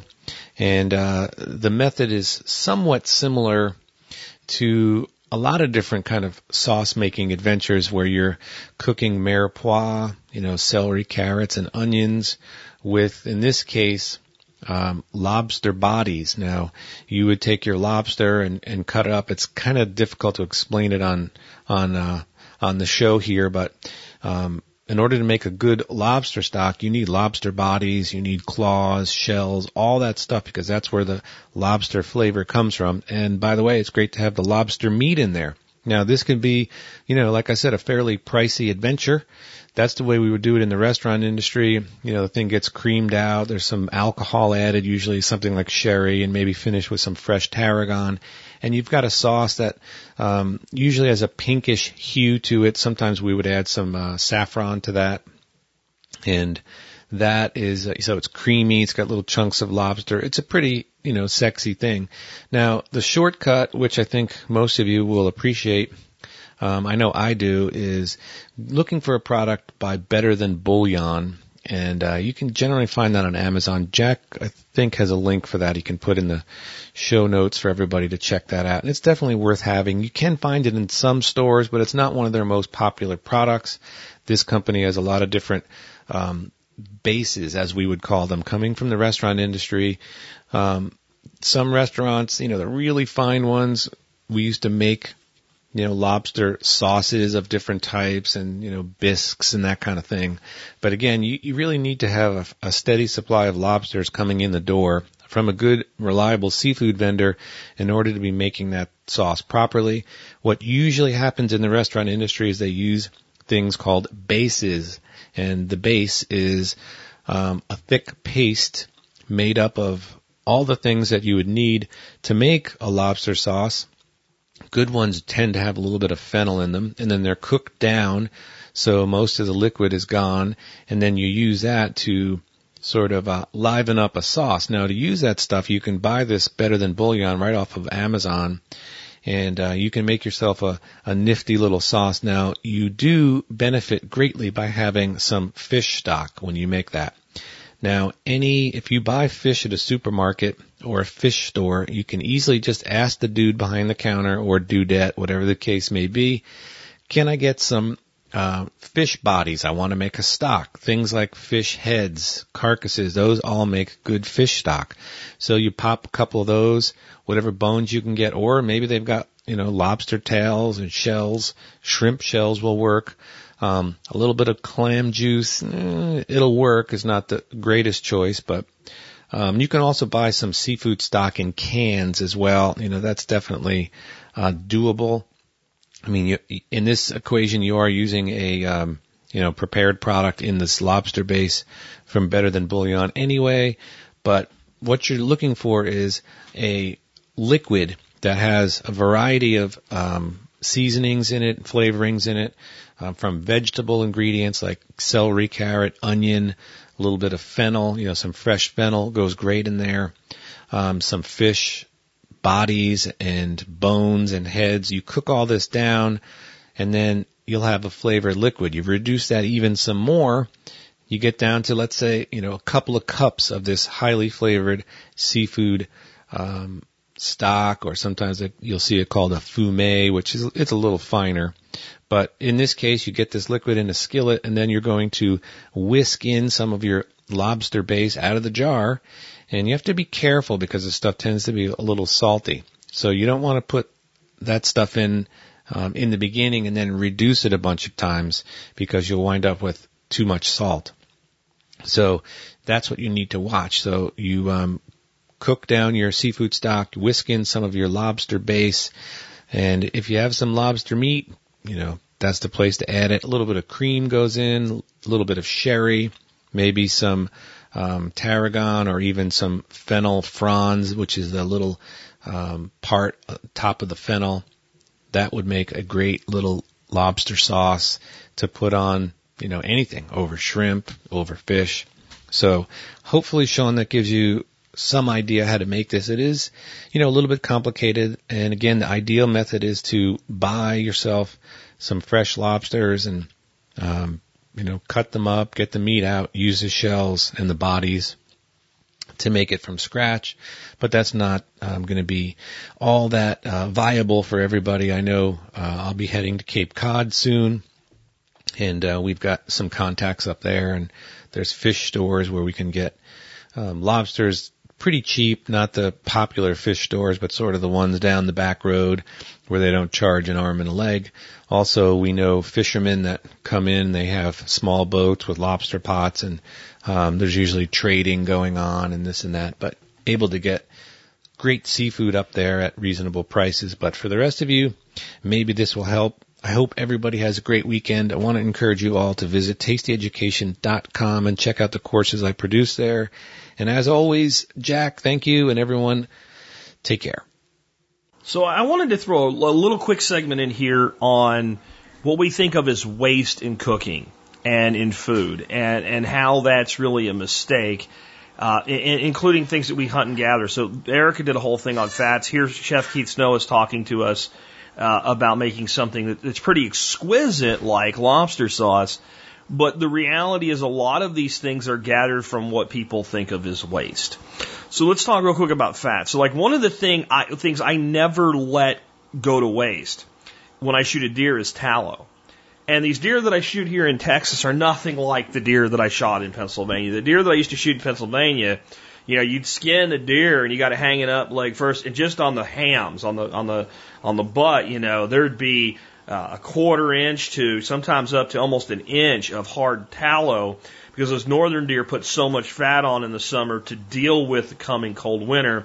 We're here in Texas, deer don't want to have too much fat on them, so they produce less, but yet uh, a young doe that I shot, she's probably a two and a half year old doe, if that, about 110 pounds live weight. Uh, I was able to get a full quart of tallow, and I think I gave a, a pint or a half pint away to my buddy David, you know, and it's a fantastic cooking fat. So, I mean, that's one way to look at things like fats is like, are you throwing away things? And then when you think of something like a lobster sauce, well, what chef told you is that this generally is like, you know, you buy that big lobster and you crack it open, you get the claw meat out and the leg meat out and you, you eat it and then you throw all that stuff away. Basically that, that stock that uses base to make lobster sauce comes from what you normally throw away. Uh, with fish stock, you know, you, you talked about going to your fishmonger or what have you and saying, because sometimes you'll, you know, like even some grocery stores, they'll have whole fish sitting there, but they'll fillet it for you. And a lot of times if you talk to them, they might not have it for you right now, but if you say, do you get people to come in and have to fillet those fish? And they'll say, yeah. Well, if I come in on Friday, can you put that aside for me? And a lot of times they'll do it. And that head and that, that kind of, you know, the bone body with the little bits of meat on it, that makes an awesome sauce, stock or sauce or fish soup.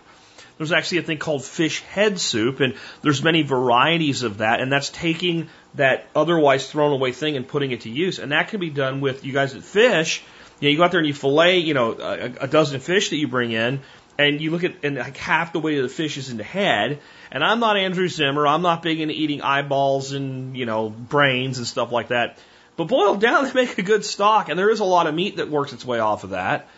And you know, considering using those things either as a base or building soups on them, I mean, you take five or six fish carcasses uh, bigger fish, and you you you simmer them down until the meat just flakes off the whatever's there. You pick out the little bit of meat and set it aside, discard everything else, and you make that stock.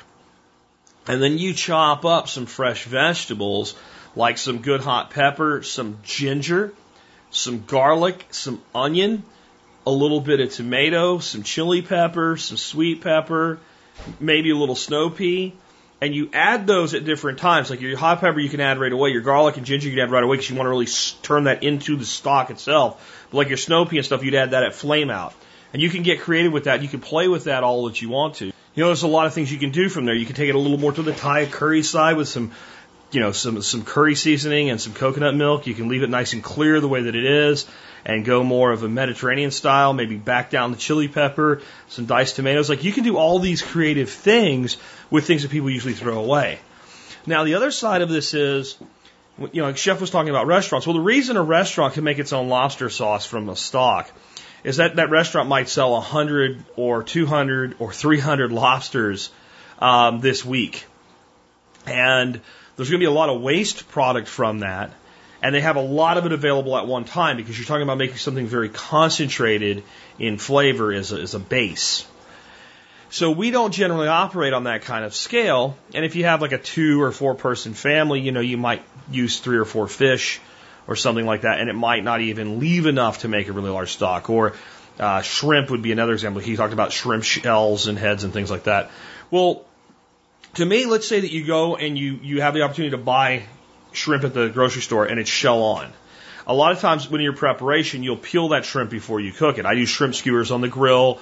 Uh, I make a little, uh, kind of a little Asian themed uh, sauce using a little mirin, uh, some hot sauce, a little bit of uh, hoisin sauce, and some soy sauce, a little Worcestershire, some diced uh, jalapeno and uh, and uh, ginger uh, and garlic, you know, and I mix that together and I make a base with that and I'll grill that shrimp over high temperature, add a little bit of honey to it so it'll get a little bit of caramelization and brush that shrimp with it at the end. Well, you know, I'm going to make a dozen, two dozen of those.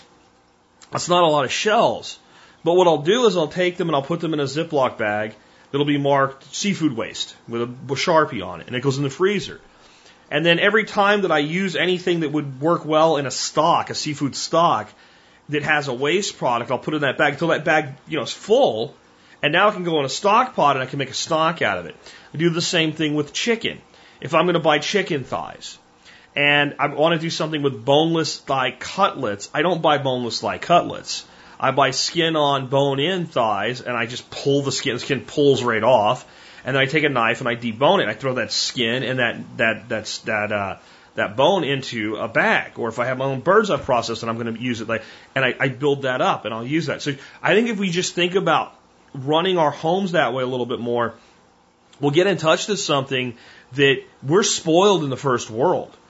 And we've only been spoiled for a couple hundred years at most, probably more like a hundred all of these things that are like amazing flavor bombs, these these bouillabaisses and fish stews and lobster sauces and stuff like that. These are all the byproducts of peasant food. This is when people went down to the fishmonger and couldn't afford the fish, but could buy the fish carcasses or beg for them. And they, they learned how to make amazing things out of it. And then chefs throughout history and alchemy, etc., took them and transformed them into these modern day kind of gourmet things. And that means that they're in our grasp if we'll learn the techniques. So that's just my thoughts on that. Next up, um, this was something somebody sent to me on the media and how media is changing, kind of an Uber for journalists type thing. I'm going to play at least part of the video from YouTube for you, and I'll come back and give you my thoughts on why this is crypto savagery and it's a bigger deal than most people think it is. Americans' trust in the news media is at an all time low. But given the choices they're offered, local news is often the source people trust the most. Now there's an app called Fresco that could complicate that. Local news stations around the country are using it to outsource the gathering of news footage to anyone with a smartphone. Ellie Reeve went to Alaska to see how it works. You hear me? Seven, six, five.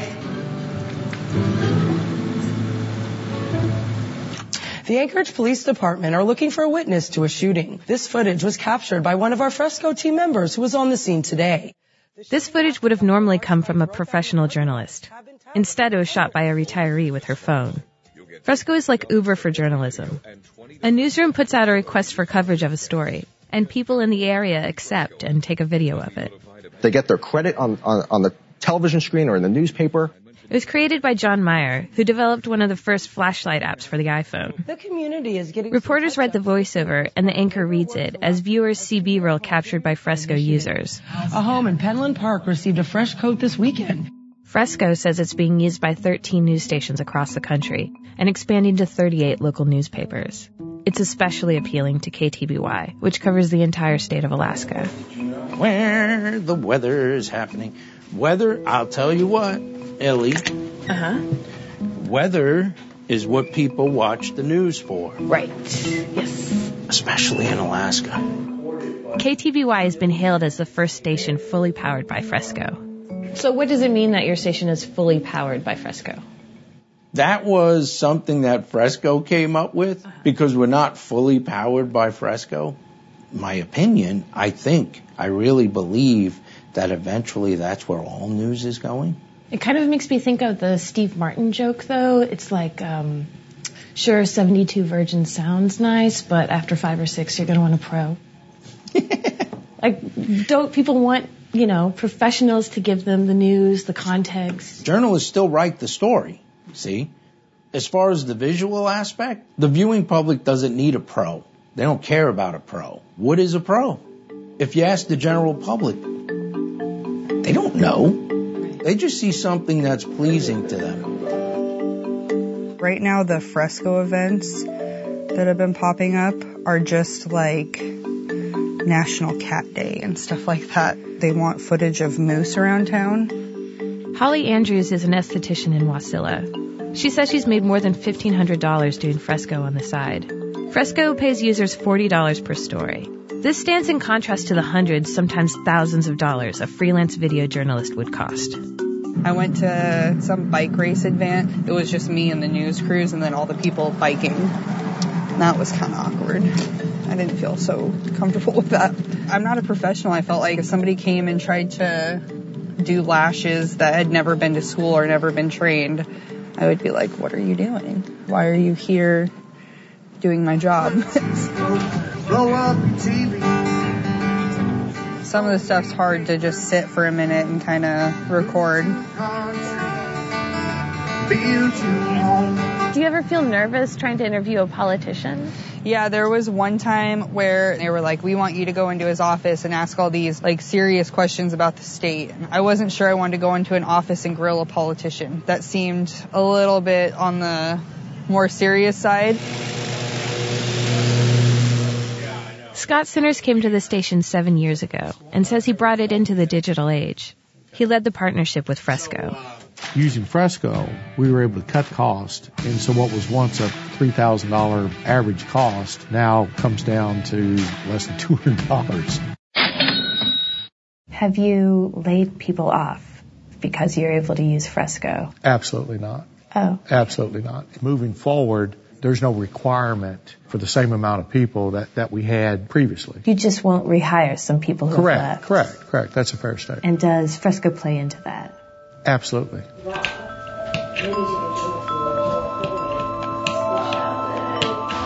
This is from the Oso landslide. 42 or 43 people were killed. There's no room for screwing that up. I mean, it's too sensitive of a story. It's just too heavy. Carolyn Hall worked for years as a photojournalist in TV news, including at two stations in Anchorage. A lot of the people we talked to have said, well, these people are just getting us B-roll. We do voiceover over it. We're doing the real reporting. They're just getting us something to put on the screen. How can they do the real reporting if they're not unseen? They don't know how chaotic or not chaotic a scene is. I mean, there's so much flavor that is missed when someone is, re- is reporting from the studio. Fresco CEO John Meyer rejected the idea that the app would hurt the quality of journalism. He told Vice News that Fresco videos are vetted and that reporting is done in the newsroom. Close to half of U.S. adults turn to local TV as their primary news source, even for national news like presidential elections. And America has determined its 45th president of 45th president of the United States of America in Donald Trump. And while print revenue is declining, TV revenue is holding steady. In 2014, local newspaper staffs declined by 10%, while local TV staffs grew by 1%. Do you lose anything from not sending out a professional photojournalist? Do I lose anything from not spending out, sending out a professional journalist? Um, I absolutely feel strongly that we have uh, gained a whole nother resource. So, you know, at this time, no, I don't. It's sad to think that in the future we could have an even less informed society. The future of journalism is just really it's too important to screw around with, I think. Okay, what's going on here is actually massive crypto savagery. So, so for those that maybe haven't heard that term before, aren't familiar with Vin, Vin Armani who coined it, let me explain the basics of what crypto savagery is. So, crypto means to be hidden, and savagery means to be different. And the savages actually are not the barbarians that we think of that are, you know, dragging their knuckles and drooling. The savages of the world are actually the ones that are already moving to the next level. They're, they're seen as savages by the people in power because they represent change, and change represents a change to all things, including who's in power and who's in control. So you have hidden change And there are people who are part of that hidden change who are already engaged at what's going to happen next before everybody accepts it. It's in plain view, anybody can see it, but because people are blinded by normalcy bias, perception bias, and confirmation bias, it's effectively cryptographed from them. They can't see. Even though it's right there, right in front of their face, like the people reporting on and talking about this, they can't see what's really happening here. Modern media, and I specifically mean the news, at this point is literally that figurative person that deserves to die. Somebody that's, you know, massacred puppies or something. Um, trying to commit suicide with a hammer. Smack. Oh, damn, it didn't work. And then smack, and he knocks himself out and wakes up. Oh, shit, I got to try it again. Right? That's that's the modern media. That's CNN is taking the lead. They got a big ass hammer and they're pounding their head. Uh, somebody posted a meme when I said this on Facebook and had a guy holding a spike to his head with a hammer. That might get the job done a little faster. And uh, that's that's modern media right now. At the same time, their trust factor is at an all-time low, and it, uh, it's easy to kick CNN because they're so blatant with it right now because they're being sensational because they're dying and they know they're dying. But people like Fox News, who are more of the right wing side, they're terminally ill too. They're just not in touch with the fact that they're terminally ill yet. They're in the denial stage, right? I think CNN is in like, I don't know, the bargaining stage or something. Like maybe if we can just do something so wild, we'll be what we used to be again, what have you. But they're all going through those five stages of grief. Now, this individual app may not be the thing that completely does this yet. All of these apps come in stages.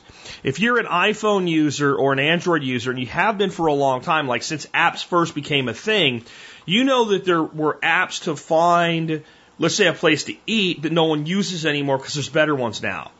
There used to be one called Urban Spoon. I'm sure it's still around, but I don't use it anymore. It almost worked like a slot machine. Like you set the parameters of what you wanted, you spun it, and it gave you a bunch of different places you could eat based on how much you wanted to pay, what kind of food you wanted, where they were. Um, you know, Yelp is a fra- is really not what it used to be. I just saw a South Park uh, episode making fun of that last night. It was pretty funny. Uh, but you're seeing these apps replace apps, replace apps as they get better and more sophisticated. So why don't you think someone's going to come up with an app that'll make this even better? But maybe not so much for the people using it. So you hear the guy, well, yeah, we're not laying people off because of it. And my response to that is yet. And then the lady interviewing him says, well, um, but you're not hire, you're, you're not hiring more, right? Well, that means you're allowing headcount to be cut by atrophy. I mean, there's a rule in business. If you're not growing, you're dying. That's a hard rule. There's no once you start into a decline in, a, in an industry or a business, there is only one eventual thing. You almost never see a business begin a decline, a true systemic decline, and then rebound. Have you seen any black and white TVs lately? You know, and hipsters might be rolling around with some 45 records or some cassette tapes, but in the end, those industries are dead, and we know they're dead. A niche product does not make an industry. It makes a niche product. So how does this affect news? I think what we're seeing is the, is the true beginning. I think people have already said it's the age of, but no, this is just the beginning of the rise of the citizen journalist. If you think about the technology that's available to people now, why can you use a housewife to go get you B-roll of a flood? There's only one reason Okay? There's only one real reason you can do that. And it's because her freaking $800 iPhone that she probably got for 200 bucks as a trade in shoots better quality video than a $50,000 camera from 15 years ago. That's why. Now, she still has to know what she's doing to get the shots right and all, but there's so many ways to learn that. And if you have enough people doing it, somebody gets the shot right. And these journalists, they're like, well, we still do the news. And only real journalists can do the news. Blah, blah, blah. Bullshit. You people are controlled and orchestrated. You hear the entire flavor of this, uh, this, this segment. Most Americans mostly trust and rely on their local news stations to get their news even. Local news is a myth. They might put in a few of these little homespun stories and shit, but it's all bullshit. Everyone's seen the Conan O'Brien stuff where they show a hundred different local affiliates saying the exact same words. Don't worry, be happy. Don't don't make me play it, right? Don't make me play it. We've all seen it. It was done over and over and over again to make a point. They're all controlled. There's about six companies that control 95% of the media that's consumed in America. That's a real thing. I didn't make that up. But it's going to end. Specifically when it comes to news and current events and things like that. And the gatekeepers are trying to control it. That's why governments list things like press passes and you have to be a credentialed media and shit like that. But in the end, if you want the real truth about something, the one thing that was writing here, you want someone that actually went to the place and looked at it and saw it and experienced it for themselves, telling you not some agenda. And in fact, you're okay with an agenda. But you know what? Do this for me. Let five people with five different agendas go there and produce media for me. Let me consume it all. See what the most consistent things are between the five and derive my own conclusion. And, and what I see happening what I see happening is an incredible shift to where we're going to have basically decentralized media platforms everywhere and these networks are going to die. Do you know how they're going to, you know how you know they're going to die? Because when you go to like some crappy website that's some bullshit website designed to sell you like really shitty uh, supplements and it's just a gimmick and they write a bunch of health articles and shit like that, but it's all crap, regurgitated crap. This is how you know CNN and Fox News and MSNBC, the Weather Channel, and all of these things we think of as media are on the way to their deathbed. This is how you know it. They run the same advertisements have you ever noticed that they run the same garbage advertisements? You go to this is CNN, right? You know, James Earl Jones or whatever. And it's like, this is this mega corporation that was built in the beginnings of the cable industry. When like one in ten people even had cable television. You went to your friend's house because he had cable and you didn't. Back then. CNN came out with an idea. We'll do the news 24-7 and people laughed at them and they built an empire. And now their website runs the same crappy scam advertisements to make a buck or two that some adver- that some website, some scammer in Singapore put together to sell you freaking vitamin C and tell you it's going to save your life. They have the same half naked people, the same, you won't believe what Honey Boo Boo looks like. They have that shit on these websites. You know they're dying. They can't find an online revenue model because they're not important anymore. And they haven't even fully been replaced yet. But I think we'll see social networks that are decentralized news that will allow people to basically tune in to feeds that will customize information that they want to know about. And I believe you'll actually see these become things like what Steemit wants to be but can't be yet because it's too complicated, people can't figure it out, it's too much trouble. You'll have situations where the people using the network are paying the people bringing them in the information based on their own individual perceived value, and then it is game over. You are dead. You are gone. CNN, Fox News, MSNBC, CBS, ABC, they're gone. There'll be a place for entertainment, and really great actors and actresses and writers, you know, there's a lot of money there. And that probably has more staying power than things like the news and the weather. But you hear the guy, people watch news for the weather. That's what they watch the news for. No, asshole, we have an app for that now. We don't need you for the weather. That's what people used to stay up and watch the news for. You're right. It's crypto savagery, man. Don't you get it? He doesn't even understand that that's been replaced. I remember that my grandparents would not go to bed without watching the late broadcast of the news, depending on where you live in the country, is 9 or 10 o'clock. Some places maybe 11 o'clock. They would stay up because something might have happened between the 6 o'clock news and the 10 o'clock news. And the weather might have changed and I got to know what's going to happen tomorrow. And they would sit there in front of that TV set and they would wait for the news. And what do you do now if you want to know what the weather is going to be? You look at it. And what's the most accurate component to the Weather Channel's app? The, and this is why they've screwed with it and they don't give you all the information they used to.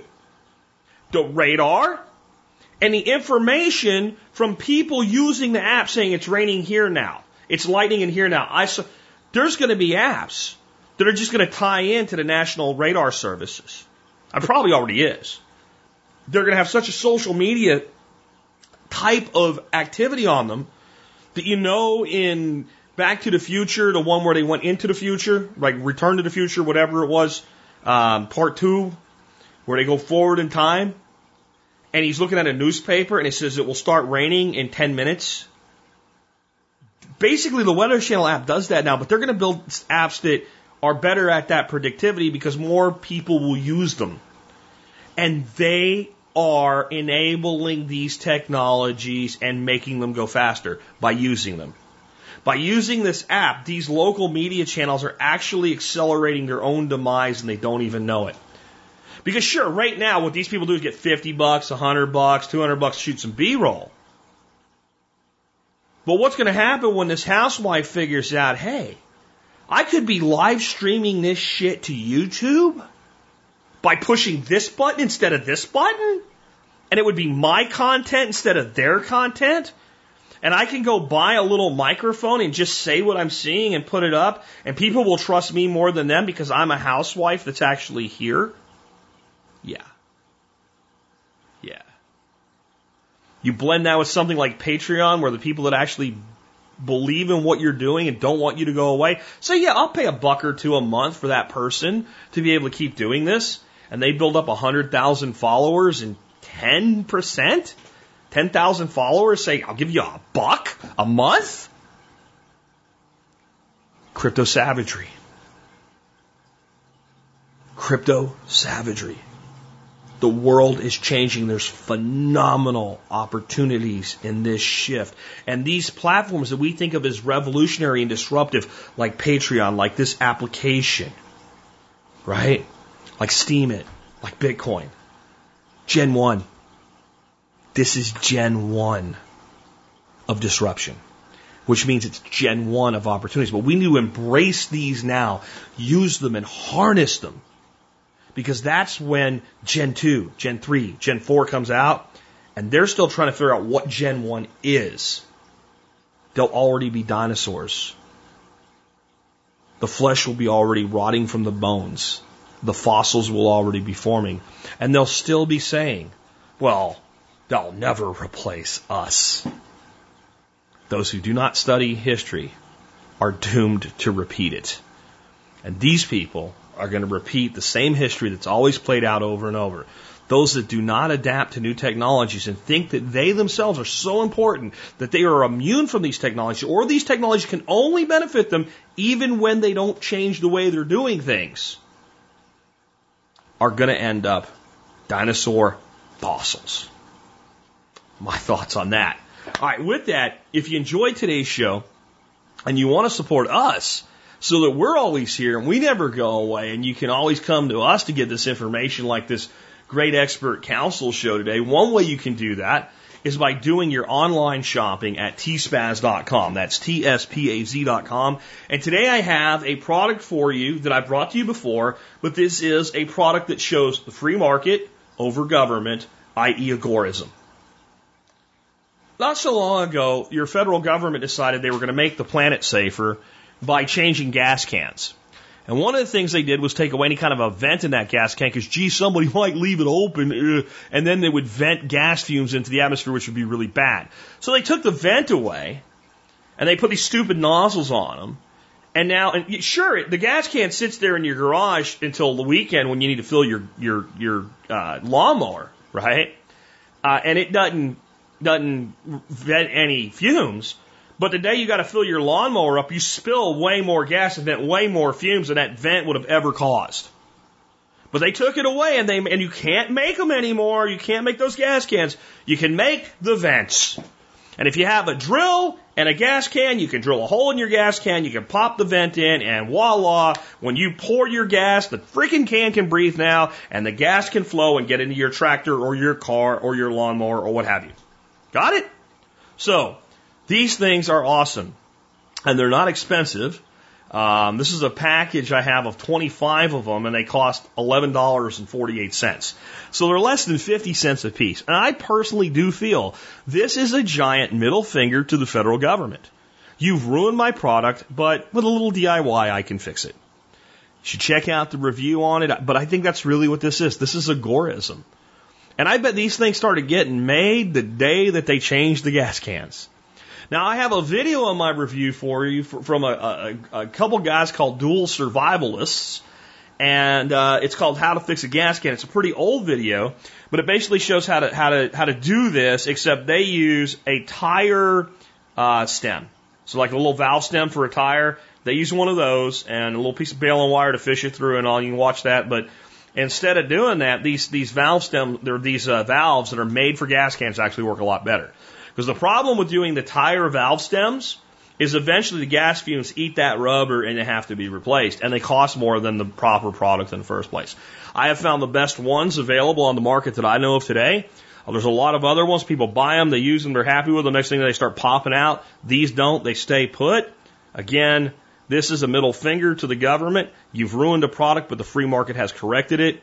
And uh, I really recommend that you check them out if you store gas. I do recommend you store gas, and what I recommend is that you store uh, at least uh, 60 gallons of gas. That's what I, because most people have uh, two vehicles. That's 30 gallons per vehicle. That's usually at least a full tank and then some. You keep your vehicle topped up. I don't fill my tank when it gets to like you know, L or E. What the hell is L? E, right? I feel like if I'm driving by a gas station, it's easy to stop at. I'm at three quarters. I pull in and fill up. Uh, and all you do is take your cans, you write one, two, three, four, five, all the way up to 12 on them. Five times 12 is 60. And one is January, two is February, three is March. Got it? And each month, like, so that today is, this is July. So sometime during July, you go out and get can number seven, dump it into your vehicle because it will actually work because you got a valve in it. And then put it in your trunk or the back of your truck or whatever. Next time you go to the gas station to fill up, take it with you. Fill it up, bring it back, stick it back in line.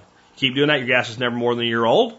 Use these things, you don't spill your gas when you pour it into your vehicle or your tractor or whatever it is. Really, really simple. I have another cool way to get gas out of your can that will be coming to you next week. As I said, gas out of your can. With that, time for the uh, song of the day.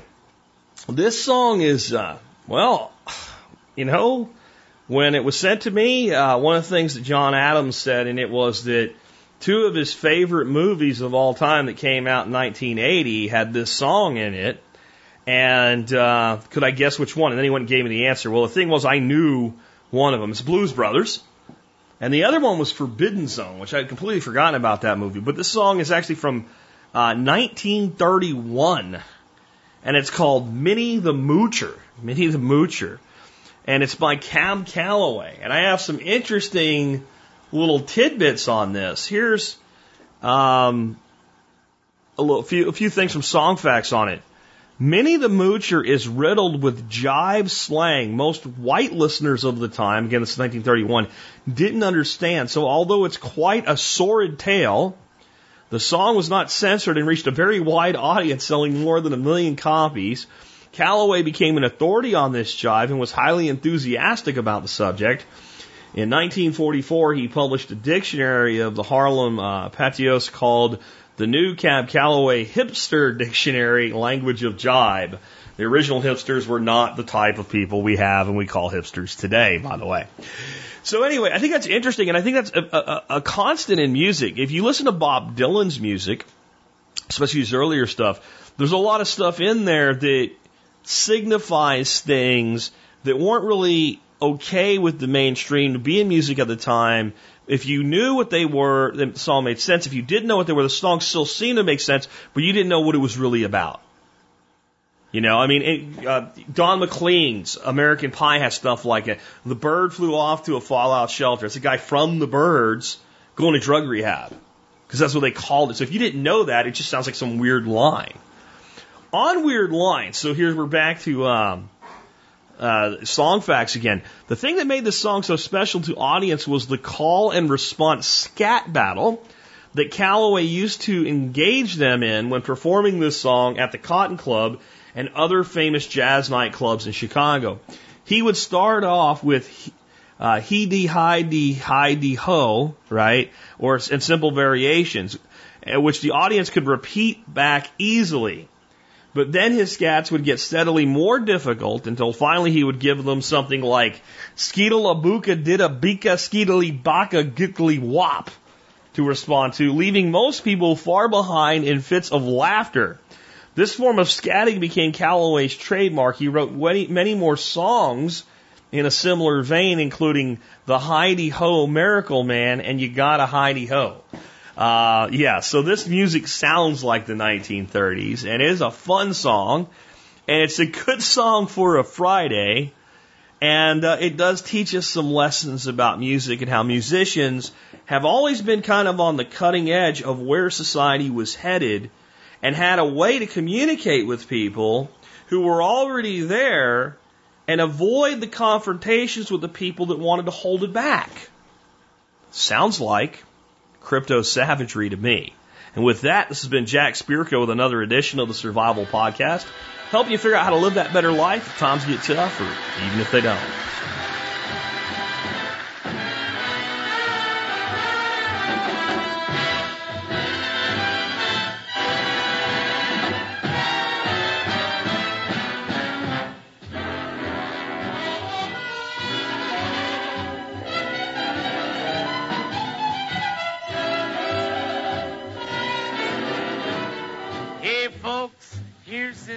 Story about Minnie the Moocher. She was a low-down, hoochie coocher. She was the roughest, toughest frail. Minnie had a heart as big as a whale. Heidi, Heidi, Heidi, ho. Heidi, Heidi, Heidi,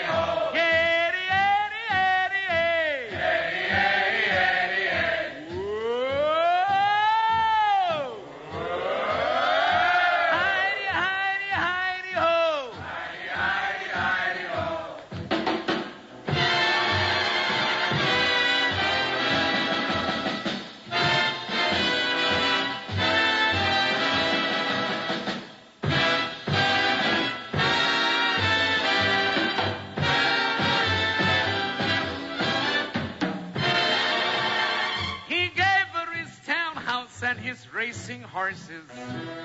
Each meal she ate was a dozen courses. Had a million dollars worth of nickels and dimes. She sat around and counted them all a million times. Howdy, howdy, howdy, howdy, howdy, howdy, howdy. Howdy, howdy, howdy, howdy, howdy, howdy.